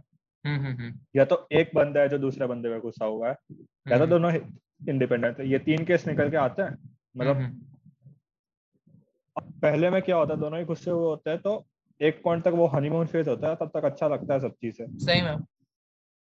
फिर डाउनफॉल होने वाला है। बिकॉज़ एक पॉइंट के बाद रियलाइज़ होता है कि तुम्हारा एक दूसरे को छोड़ के कोई गोल ही नहीं है लाइफ में। और जब एक दूसरे के कुछ अनबन हो गई तो you have nothing to fall back on Are you getting my point a little? I am getting Suppose, your point 102%. 102%. Yes, please complete your point. Assume कर, assume कर कि मेरी कोई बंदी हो गई, ठीक है? Like assume it. I I know it's difficult, it. but नहीं नहीं bro, भाई तुम उससे ज़्यादा स्टार्ट है वैसे मैं अभी बोल ले रहा हूँ तेरी गर्लफ्रेंड कैसा तूने किस अकाउंट पे रही है तेरी बंदी but okay okay like you have dated Assume, some more hotter chicks than I did. I would say that. At least no, मैं भले नंबर कम रहा होगा बट वो जो दो तीन भी किए बहुत हॉट है। मेरे से तो काफ़ी हॉट थी। दो तीन दो तो थी तो ना। मार्केट में वैल्यू गिला रहे एक नहीं थी वो, वो दूसरी भले ही तो तुम तुम भले उसे प्रॉपर रिलेशनशिप मत बोलो बट एटलीस्ट तुमने बोला तो यही था। चलो हम उसे उधर नहीं जाते। तुमने एटलीस्ट दो तो बोली भाई। बात ये अच्छा चल अज्यूम कर ले ठीक हाँ, तो I have my physics to fall back on कि I am I have my professional life and I have my relationship life yes तो बहुत फंक्शनल चीज़ होती है कि I do this and if I get free time कि एक दोस्ती कैसी होती है you get free time you do this तुम्हारे कॉमन गोल्स होते तब तुम बात करते हो। हम्म। तो ये सब बकचोदी होती है। और दूसरे में पॉइंट क्या आता है कि जब कोई एक बंदा दूसरे पे डिपेंड करता होता है पूरा लीन कर रहा होता है कि उसमें क्या हो जाता है कि एक बंदे के पास कोई मोटिवेशन या कोई गोल नहीं है अपनी लाइफ वो बस हैंग अलोंग कर रहा है। हम्म। वो एक टाइम तक अच्छा लगता है कि तुम्हारे तुम पे कोई डिपेंड है या ओ लाइक तुम्हें पूरा टाइम मिल रहा है। पर बाद में वो एक बर्डन की तरह लगने लगता है कि exactly. अब अब अब रुक जा तो थोड़ा रुक जा अभी। मेरे को अपना कर रहे तू अपना कुछ तो कर। लाइक वो एक बर्डन की तरह लगने लगता है। और वह कि जब दोनों इंडिपेंडेंट होते हैं फिर तो सब चंगा हो रहा होता है। कि किसी को एक दूसरे की ज़रूरत नहीं होती एज सच लाइक फाइनेंशियली या कोई भी तरीके से इमोशनली ज़रूरत नहीं होती। They are together enjoying each others company and the third one is functional and very rare okay okay पहले में यही मोस्टली पहले ही दो कॉमन आती है। So so but in defence to all the thing that जिनकी आजकल बड़ी ही आलोचना हो रही है सोशल मीडिया पे सेइंग निप्पा निप्पी so okay in, in, in that in that nah, the nippa it, I, I am I, I am the protector on nippa nippi because I have been a nippa nippi I was the nippa and I stand with the nippas team nippas for life but okay in that retrospect पहली बात तो भाई तुम human biology को ना मार नहीं सकते हो at the end of the day ठीक है तो ह्यूमन हाँ। बायोलॉजी तो जो तुम्हें फीलिंग्स आनी है वो आनी है बे तुम क्या नवी के छात्र को तुम सिर्फ़ डरा के रख सकते हो कि अगर तूने बंदी पटा ली तो तुम्हारे साथ ये होगा, तुम लाइफ कुछ नहीं कर पाओगे, ये नहीं कर पाओगे। तुम उसे लॉजिकल फैलेसी नहीं दे सकते हो भाई कि एक्चुअली में टाइम नहीं हो सकता है वगैरह बट तुम उसे डरा के रख सकते हो, ठीक है? तो पहले बट इसका मतलब ये तो नहीं है कि तुम उसके अंदर की अर्ज़ मार दोगे। चाहे बंदा हुआ है बंदी हुई ठीक है? जो कि यहाँ के माँ बाप मारने के पीछे लगे हुए सब, पूरी जो टीचर्स मारने के पीछे, रिश्तेदार मारने के पीछे हैं, और अगर तुम्हारी लड़कों की साइड से कई बार चीज़ें बहुत कूल भी रहती हैं। कि चलो लड़का तो एक बार के लिए घर पे बता भी देगा जैसे तू और मैं तो बता भी सकते हैं अपने घर पे। पर हमारी जितनी भी हम्म। मेरी जितनी भी गर्लफ्रेंड्स रही है भाई आज तक उनमें से एक ने भी मेरे बारे में घर पे नहीं बताया कि रोमांटिक रिलेशनशिप में हूँ मैं साथी के साथ इस बंदे के साथ। And that not not not to be said because of the personal reason कि इसको कैसे मैं introduce करूँ which was also part of it which was also a part of it but but but but also but also because कि they feared यार कि उनके अंदर डर था कि मैं अपने माँ बाप को ये वाली बात कैसे बताऊँ कि मैं एक और लड़के के साथ रिलेशनशिप में और मैं एक इंसान हूँ, मुझे फीलिंग्स आ सकती हैं किसी इंसान के लिए। एंड जब आप छोटे होते हो तो आपको नहीं पता होता एग्जैक्टली exactly कि आपको वो इमोशंस कैसे एक्सप्रेस करना है और आपके पास जो एक सबसे एक मीडियम होता है, जिससे आपने ये सारी चीज़ें सीखी होती है, प्यार करने का, ये सारी चीज़ों को, वो बुक से होती हैं। आपकी मूवीज़ से होती हैं टीवी सीरियल से होती है म्यूज़िक वीडियो से होती हैं। तो आपके लिए पहले तो आप प्यार को आप वैसे एक्सपीरियंस करते हो जैसे कि सोसाइटी ने आपके लिए स्ट्रक्चर कर रखा है जैसे आपने ड्रीम करा है। उसके बाद सारा आपके सपने टूटते और आपके दिमाग में थोड़ी रियलिटी क्लियर होती है कि भाई प्यार एक तो वैसा होता ही नहीं है जैसा कि हमें मूवीज़ वगैरह में बेचा गया है। प्यार बहुत ही अलग चीज़ है भाई मतलब वो बताया नहीं जा सकता कि क्यों और कैसे फील हो जाता है। मतलब मैं नहीं कह रहा हूँ कि उसके पीछे कोई लॉजिक नहीं है वो प्यार होने के पीछे भी एक अच्छा खासा लॉजिक है कि तुम्हें उस बंदे में क्या नज़र आया कौन सी चीज़ें क्या अबे मतलब हाँ केमिकल रिएक्शन भी हुआ तो क्यों हुआ? मतलब ये नहीं है कि एकदम ही विपरीत कि तुम एकदम नाइफ सीधी सादी सी लड़की हो और पर तुम्हें एक गैंगस्टर गुंडा पसंद आ रहा है। ऐसा ही फ़िल्मों में होता है और अगर उसको भी अगर गुंडा ही पसंद आ रहा है तो वो भी बहुत रिप्रेस्ड फीलिंग्स वगैरह है भाई जो कि थोड़ी पेरेंटल इश्यूज़ पे भी चला जाता है कि डैडी इश्यूज़ वगैरह हो रहे हैं but I know I know I know अच्छा you have daddy issues okay okay I don't have that issues I know someone who has that issues we both know who is that person we both know yeah yeah, we, we, we both know who, who is that person with the daddy issues. But but true, but, but true, true. but but but but what I'm trying to say कि यार एक structured तरीका है अब ऐसे में यार अगर मान लो कि माँ बाप उनको ना डराए बच्चों को कि ठीक है यार तुम रात में ऐसे कॉज डिस्ट्रैक्ट होता है, बच्चा तो कैसे डिस्ट्रैक्ट होता है? मान लेते हैं ना, वो रात में बैठ के देर रात तक बातें करता रहता होगा, उसी के बारे में सोचता रहता होगा, उसी से ही मतलब और उसके बारे में क्यों सोचता रहता हो? क्योंकि उसकी रियल इंटरेक्शन उस बंदी के साथ ज़्यादा नहीं है। उसको वो क्लासरूम में जितना उसको आठ घंटे, सात घंटे मिल रहे हैं, उसमें भी आधा आधा घंटा अगर इधर उधर माइनस कर लो तो मिला जुला के उसको कुछ दिन के कुछ एक या दो घंटे मिलते हैं, जिसमें भी मतलब अभी वो तो प्ले अलोंग ही कर रहे हैं। ठीक है? जिसमें भी हम्म। अभी वो चल रहा है कि वो भी एक फ्री नहीं है एनवायरमेंट अभी भी काफ़ी सारे रिस्ट्रिक्शन है इधर तो इमेजिन कर रहे हैं कि व्हाट इफ़ अगर मैं इस आदमी से या इस लड़की से अगर मैं कभी अपना इंटीमेट मूवमेंट होगा तो मैं कैसे एक्सपीरियंस करूँगी या करूँगा? इसका बेस्ट सोल्यूशन पता है क्या है? हाँ. दोनों का एक कमरे में बंद करो और बोल दो जो करना है करो। वही मोस्ट ऑफ़ द केसेस में those people will realize in 15 fucking minutes कि जो कर रहे हैं वो बकचोदी है। भाई ने भाई भाई ने अपने स्टैमिना को देख कर बोला है 15 मिनट्स बट हाँ, वैसे नहीं वैसे नहीं। It's not for just once ना। भाई इस हिसाब से होता तो फिर शादी क्यों नहीं लास्ट फिर तो भाई मतलब शादी हो तो एक पंद्रह मिनट के अंदर ही खत्म हो जाना चाहिए। था but I get your point बात ये ना कि शादी एक शादी एक सोशल कंस्ट्रक्ट है।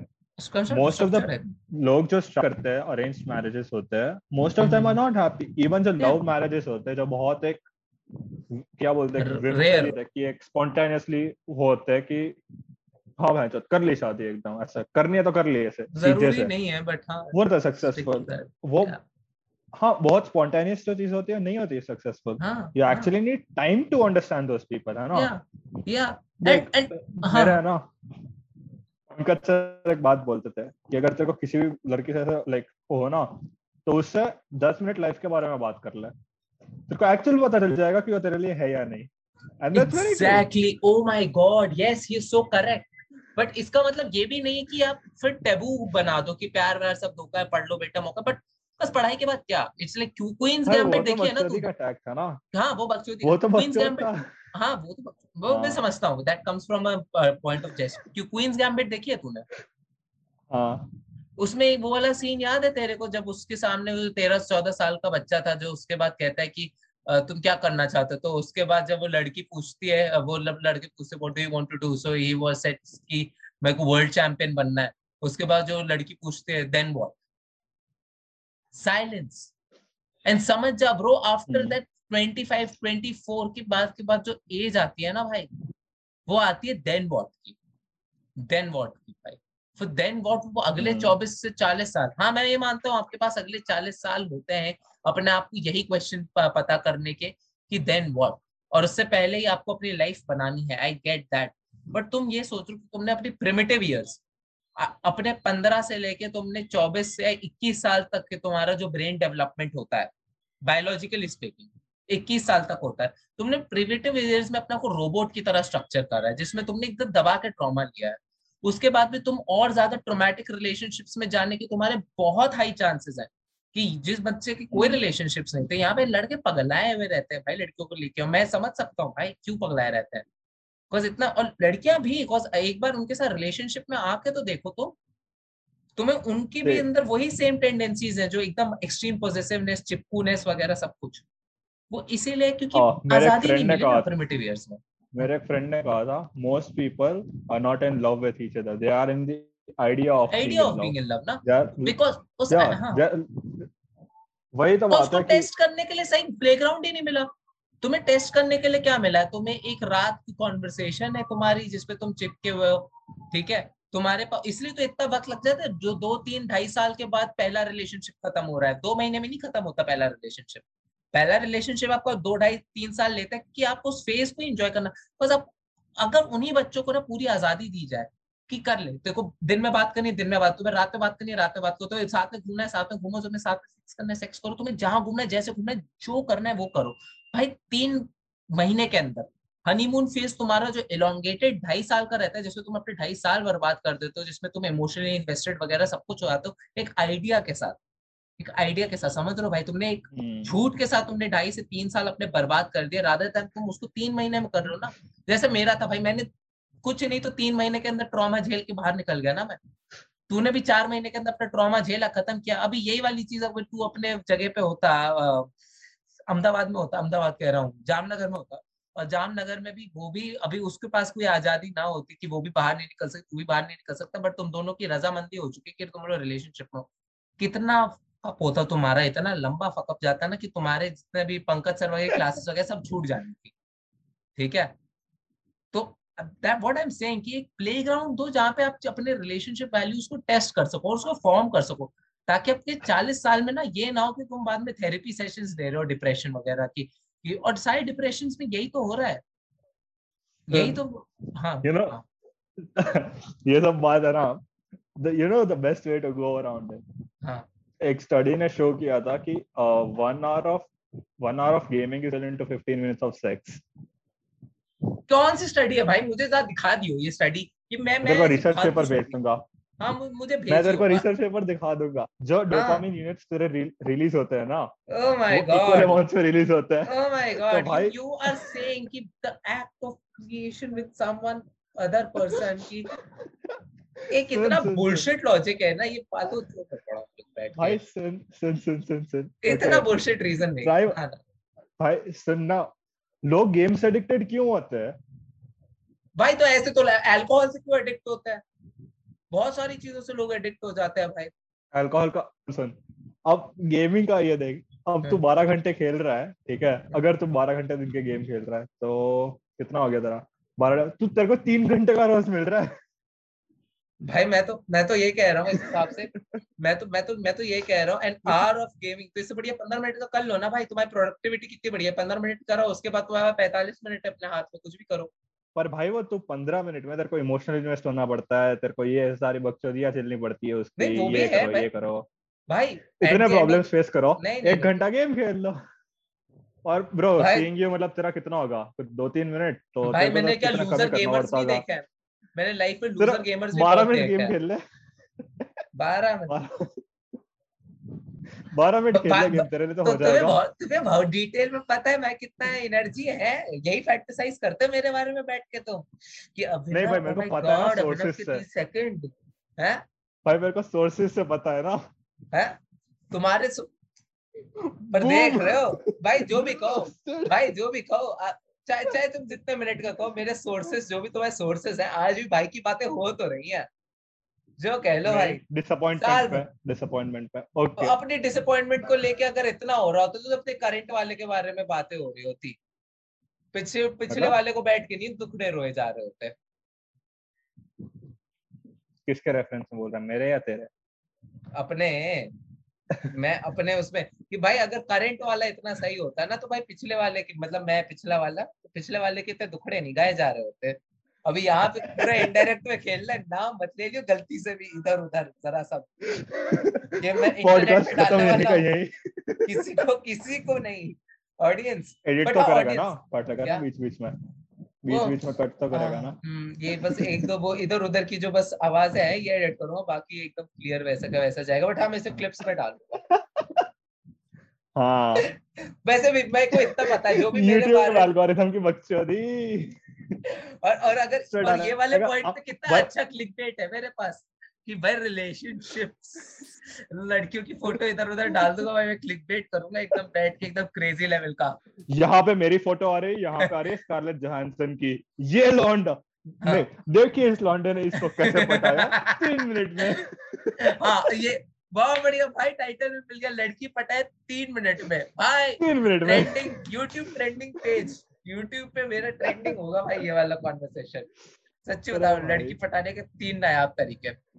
But let, let's i think it's been 9 for 1941 that is 741 and we had started from hmm. 5 5:30 around and i think ये आराम से अभी हो गया बे एक घंटे एक डेढ़ घंटे से ऊपर हो चुका है करीब करीब दो घंटे होने वाले सो साढ़े पाँच साढ़े छह साढ़े सात oh, तीन घंटे के ऊपर हो गया। तीन घंटे के नहीं यार साढ़े पाँच साढ़े सॉरी दो दो दो घंटे के हाँ, दो दो है ना? हाँ दो अब देख भाई अब हाँ। सीधा सीधा गणित डालते हैं ना। दो घंटे मतलब कितनी मिनट हुई? एक सौ बीस मिनट। अब तो आठ मिनट के क्लिप का मोनेटाइजेशन होता है। पंद्रह आ गए। बेटा तेरे पंद्रह वीडियोस बन गए आज के। भाई बहुत आराम से। अभी मैं हफ़्ते भर तक इसको ही और पंद्रह भी नहीं वीडियोस तीन बिहाइंड द सीन्स ये सब बिहाइंड द सीन्स में आएगा। ना ना ना ना ना ना। मैं तो ये भी डाल रहा हूँ। जनता सुनो। जनता अभी मैं डालूँगा ऐसा लड़की कैसे पटाए तीन मिनट में? ओ तू अपनी फेवरेट एक्ट्रेस बता दे। तेरे साथ उसको चिपका दूँगा भाई मैं। बता एकदम एकदम मस्त बढ़िया फिगर वाला डालूँगा। अपनी अपनी फेवरेट बता दे छोटे भाई चलेगी? छोटे में ये ना भाई कि पीडोफाइल लग रहा है हमको नहीं नहीं छोटे पर्दे मतलब वो छोटे पर्दे हाँ। की ऐसे नहीं हाँ, छोटे पर्दे हाँ। भी अच्छा तुम गोपी बहू पे तुम्हारा दिल आ गया है? संजीदा शेख करके देख सर्च कर। संजीदा शेख।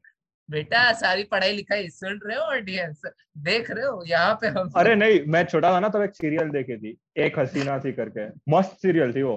नहीं अबे भाई तू सीरियल का वो स्टोरी तो देख क्या मस्त था कि वो पूरा बदले पे बेस्ड थी पूरी रिवेंज पे बेस्ड थी स्टोरी हाँ, हाँ, क्या मज़ा आता था उसका विलन भी एकदम इसका फाड़ था मज़ा आता था देखने में। एक हसीना थी उसमें कुछ ऐसा था ही नहीं पूरा ऐसे हाँ। मिस्ट्री में बेस्ड था मज़ा आया था मेरे को देखने में उसकी ये ये इंडियन डेली सोप के तौर पे चला था। हाँ क्या बात मम्मी ने रहे था बैठ के। भाई ये बढ़िया। भाई भाई हमने तो अपनी मम्मी के साथ देखे बड़े अच्छे लगते हैं। राम कपूर वाली देखी थी भाई हमने बैठ हाँ के। हाँ। बड़े और, और, और भाई मैं, मैं अगर अगर यहाँ पे जितने लोग बड़े अच्छे नहीं अगर जितने लोगों ने यहाँ पे बड़े अच्छे लगते हैं देखा है तो आपको पता होगा उस उस सीरियल में एक ऐसा फ़ेज़ आया था जब उसकी टीआरपी एकदम स्काई रॉकेट कर गई थी।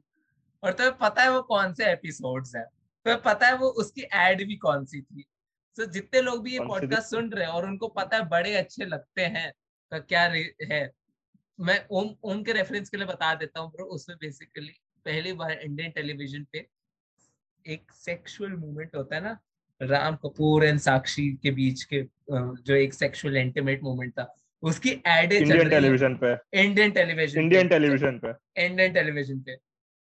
क्या मतलब ऐसे फूल ऐसे ऐसे कर रहे थे क्या? ना, ना, वो मस्त तरीका भाई क्लासिक तरीका है कैसे? फॉर द फ़र्स्ट टाइम भाई राम कपूर के यहाँ से इतना शोल्डर और यहाँ पे मतलब मैम के यहाँ कॉलर बोन कॉलर बोन दिखा बेडशीट्स के अंदर जनता पागल हो गई। भाई दुनिया ने कोड़ कुर्सियाँ तोड़ ली अपनी उठा के। मैं मज़ाक नहीं कर रहा भाई उसकी टीआरपी जो भाई दिन भर वही चलता रहता था। और मैं तो बता रहा घर के सारे मर्द भी ऐसे बैठे हुए सीरियल नहीं आ रहा। अरे, ये सब का देख रहे हो news views India TV Zee news हाँ हाँ ठीक है ठीक है, जीत जाएगी। इस बार भी सरकार आ जाएगी। जय मोदी जी। तुम चलाना वो जरा, बड़े। अच्छे। और हम सब लोग ऐसे, ठरके लोगों की तरह ऐसे वेट करते रहते थे। अबे यार, इस एपिसोड में भी नहीं हुआ। अरे यार इस एपिसोड में भी नहीं हुआ इस एपिसोड में भी नहीं और जिस एपिसोड में हुआ ना वो एकदम भाई ऐसे सेलिब्रेशन था अपने में। मज़ाक नहीं कर रहा ऐसे सेलिब्रेशन का मूवमेंट था और वो ऐसे दो मिनट के अंदर खत्म हुआ है? खत्म। है? निपट गया। हट। क्या डिसअपॉइंटमेंट थी ज़्यादा now that's a disappointment you talk about not me. Ultimate click yes! Ultimate click ra- अब बस भैया अब इस वाली पे तो तुम्हारी वाली बंदी आ रही है अपनी बंदी का नाम मुझे बाद में व्हाट्सएप कर देना और राम कपूर को मैं एडिट कर रहा हूँ। Yes Indian TV serial sex and how to get a girl in three minutes भाई क्या गजब क्लिकबेटिश बनेगी यूट्यूब पे स्पॉटिफाई की जनता। तीन घंटे तक अच्छा तुम्हें अब मेरे को कोट बोलना था। मेरे को इसमें हाँ। माइनक्राफ्ट थोड़ी सी लानी थी इसलिए हाँ, मैं कोट बोलेगा। है ना? इसी टॉपिक से रिलेटेड है। हाँ हाँ। In life a hoe always costs you more than a sword. So remember choose अब जब माइनक्राफ्ट खेलते हैं उसको पता है जो नहीं खेलता उनको नहीं पता। भा, भा, भाई मैं मैं मैं मेरे बाकियों को तो नहीं पता पर भाई मुझे खेलना चालू कर देना चाहिए। क्योंकि इसका कुछ ज़्यादा ही रेफरेंस आ रहे हैं तुम्हारी कॉन्वर्सेशन में भी और इसको मैं रेडिट पे था आज मैं पहली बार रेडिट पे गया था। रेडिट पे जो मैंने इसकी। मार देखी ओए ओए ओए ओए। बावले हुए पड़े हैं लोग इसको लेके भाई रेडिट पे बस तू ये कर देना रेडिट पे बस तू एक स्टेटमेंट लिख देना और तेरी कितनी लगती है वो देख लेंगे ठीक है? ये स्टेटमेंट डालना Minecraft sucks and Fortnite is the best game इतना बस लिख दियो। हम्म, तेरी क्या लगेगी बेटा? हाँ। रेडिट पे कुछ चीज़ें भाई, होती है ना मैं- मैं तो सच्ची बता रहा हूँ। मैं मैं मैं एकदम ये वाली लाइन लिख दूँगा लास्ट में अपना चैनल लिंक डाल दूँगा। If you want to abuse me come to this channel subscriber the subscriber subscriber और YouTube पे तो ये भी है डिसलाइक डिसलाइक पे जितनी होगी हेट कमेंट्स भी होगी एंगेजमेंट तो रेशियो बढ़ ही रहा है। मैं होऊँगा अगला इंडिया का अलग अगला कुणाल कामरा कौन? अभिनव शर्मा 2.4 मिलियन डिसलाइक्स के साथ। उसे कैरी मिनाटी को डिस किया मैं सीधे माइनक्राफ्ट को करेगा। Fuck you Minecraft fuck you fuck you you Minecraft मैं भी कह रहा हूँ इसको बना दो सबसे ज़्यादा hated channel of this country fuck you Minecraft good good good good fuck you so on that note thank you very much and uh, i would say uh, आज आज की कॉन्वर्सेशन बहुत पॉइंटलेस थी बट आज की conversation बहुत ज़्यादा देर तक चली एंड आई गेस मेरे को अब तक सबसे ज़्यादा मज़ा भी इसी कॉन्वर्सेशन में आया है। So I think we should do this more regularly maybe I will figure out कि हमें और कितना करना चाहिए बार बार जल्दी जल्दी हम भी और पढ़ पढ़ तेरे देख 12 वीडियोस तो बन गए। 12 वीडियोस हाँ. तो बन गए तो अब महीने का तो हो गया तेरा। रोज एक क्लिप डालेगा। हाँ अरे नहीं सॉरी हफ़्ते हफ़्ते में कितने क्लिप्स डालेगा तो? हफ़्ते के तीन क्लिप्स तो डाल ही देगा और बिहाइंड द सीन्स पंद्रह तो तेरा हो ही गया। बिकॉज़ बिकॉज़ मैं जनता बता दूँ एक और पॉडकास्ट भी आ रहा है और इस इसके अगले पॉडकास्ट में I am trying to get someone who is like a faculty of our university and he is a very learned person so will figure out कि क्या रहता है उनके साथ सेम सीन क्या रहेगा। भाई पर बहुत मज़ा आएगा। जैसे आज कॉन्वर्सेशन में भाई मुझे तो बहुत मज़ा आया। भाई ओम को मैं कैसा लगा आज कॉन्वर्सेशन आज का पॉडकास्ट बस बस भाई तो पैसे बेच रहे हैं ना तब तक सब सही है भाई। पैसे है भाई वो वो वो गूगल पे का एक रुपए का वो आया है मेरे को सामने से कि भाई तुम्हें भेजने हेलो बोलने के नाते। मैं एक रुपए भेजूँगा हेलो भी बोलूँगा तुम्हें। So on that no thank you very much भेज दियो भाई। भाई उस rider provider OP in the chat वो वो मैं लिफाफे में भेजूँगा मैं। वो लिफाफे में बट ऑल वो शायद मुझे कभी दिन देखने को मिलेगा नहीं तुम्हारे साथ बट होपफुली uh, किसी दिन लिफाफे में भेजूँगा मैं तुम्हारे लिए वही वाला। दैट्स नॉट अबे भाई पागल रोड सारे शादी की बात कर रहा हूँ मैं तेरे। शादी में एक सौ एक रुपए का भेज के दूँगा शकुन ना ना ना बेटा हम वो तो दिन नहीं आने हाँ, नहीं नहीं वो तो दिन नहीं आने वाला पर वो तो कसम से भाई मैं तो अपने मुँह में ऐसे नोट रख के ऐसे रहता अड़ा अड़ा अड़ा ले ले ले ले ले ले ले नोट रखता मुँह में नोट ऐसे नोट से नोट ऐसे तुम्हारी बहुत तुम्हारी बहुत गंदी फैंटेसी दिख रही है भाई। सी सी सी दैट्स हो जाएगी कितने साल में? तो कितने साल का है? तो 21 साल का तो होगा तो तेरी शादी हो जाएगी अभी। तो तीन चार साल में तो तेरी शादी हो जाएगी। बहुत बहुत बहुत नहीं बहुत जल्दी बोल दिया भाई अभी तो दस साल है और दस दस दस दस ग्यारह साल है उसमें। देखते हैं ब्रो आई डोंट नो मतलब मैंने अपने चीज़ें सलामत रहेंगी भाई मैं उनको कभी जंग नहीं लगने दूँगा। वो एकदम इंटैक्ट रहेंगी अंबुजा सीमेंट भाई तो, भाई तुम्हारी लव लव मैरिज होने से तो रही। तुम तो अरेंज ही करोगे। मेरा बता है यहाँ पे हॉस्टल में अपना एक लड़का है वो अच्छा। मस्त बोलता है इट्स लाइक ब्रो देख मैं साइंस का बंदा वो भी बायो वाला तो मेरी लव मैरिज होने से तो रह गई। अब मैं इतना कमाऊँगा भाई तो करवा देंगे पेरेंट्स भाई तो बायो में तेरी लव मैरिज होनी चाहिए। बोलता है। अभी तो तेरे प्रीति प्रीति बोलते हुए जाना चाहिए डॉक्टर बन जाके ऐसे वाड़ा वाओ वाड़ा वाओ वाओ वाड़ा वाओ प्रीति किसने हाथ लगाया उसको? ये बंदा ये बोलता है कि नहीं नहीं ये बंदा ये बोलता है कि बेटा अपनी तो बंदी बनी नहीं पर अपन किसी और के तो पक्का उठाएँगे। अरे इसके गोल ही अलग चल रहा है लाइफ में। और उसके बाद उसके बाद ना फिर वही वाली बातें बोलेगा जो उसके टीचर ने एक बार बोली थी। हाँ प्यार मोहब्बत सब धोखा है पढ़ लो बेटा मौका है। वैसे शादी में आने का आपका बहुत बहुत शुक्रिया। चलिए निबल चलते बनिए। बिरयानी का स्टॉल उधर लगा है। भाई भाई भाई भाई पर ऐसा लेट्स सी क्या कम खाना तुम्हारे लिए डेढ़ सौ वाली प्लेट है बाकी तू कम खाना हाँ तुम कम खाना उसमें मैंने सिर्फ़ हड्डी हड्डी छाट के रखी है वही खाना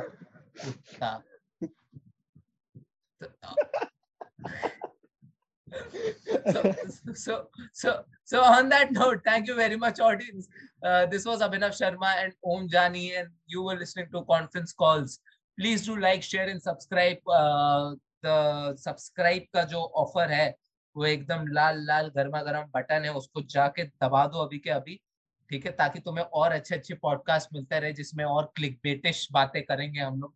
Om would be a regular guest on a podcast now because he so fun to talk to and हमारे बाकी के चैनल लिंक्स भी नीचे ही हैं। Please go for see my short film and one of my feature film as well and see you in few days आज तुम्हें कुछ बोलना? ओके काट देते हैं इसको खत्म। नहीं।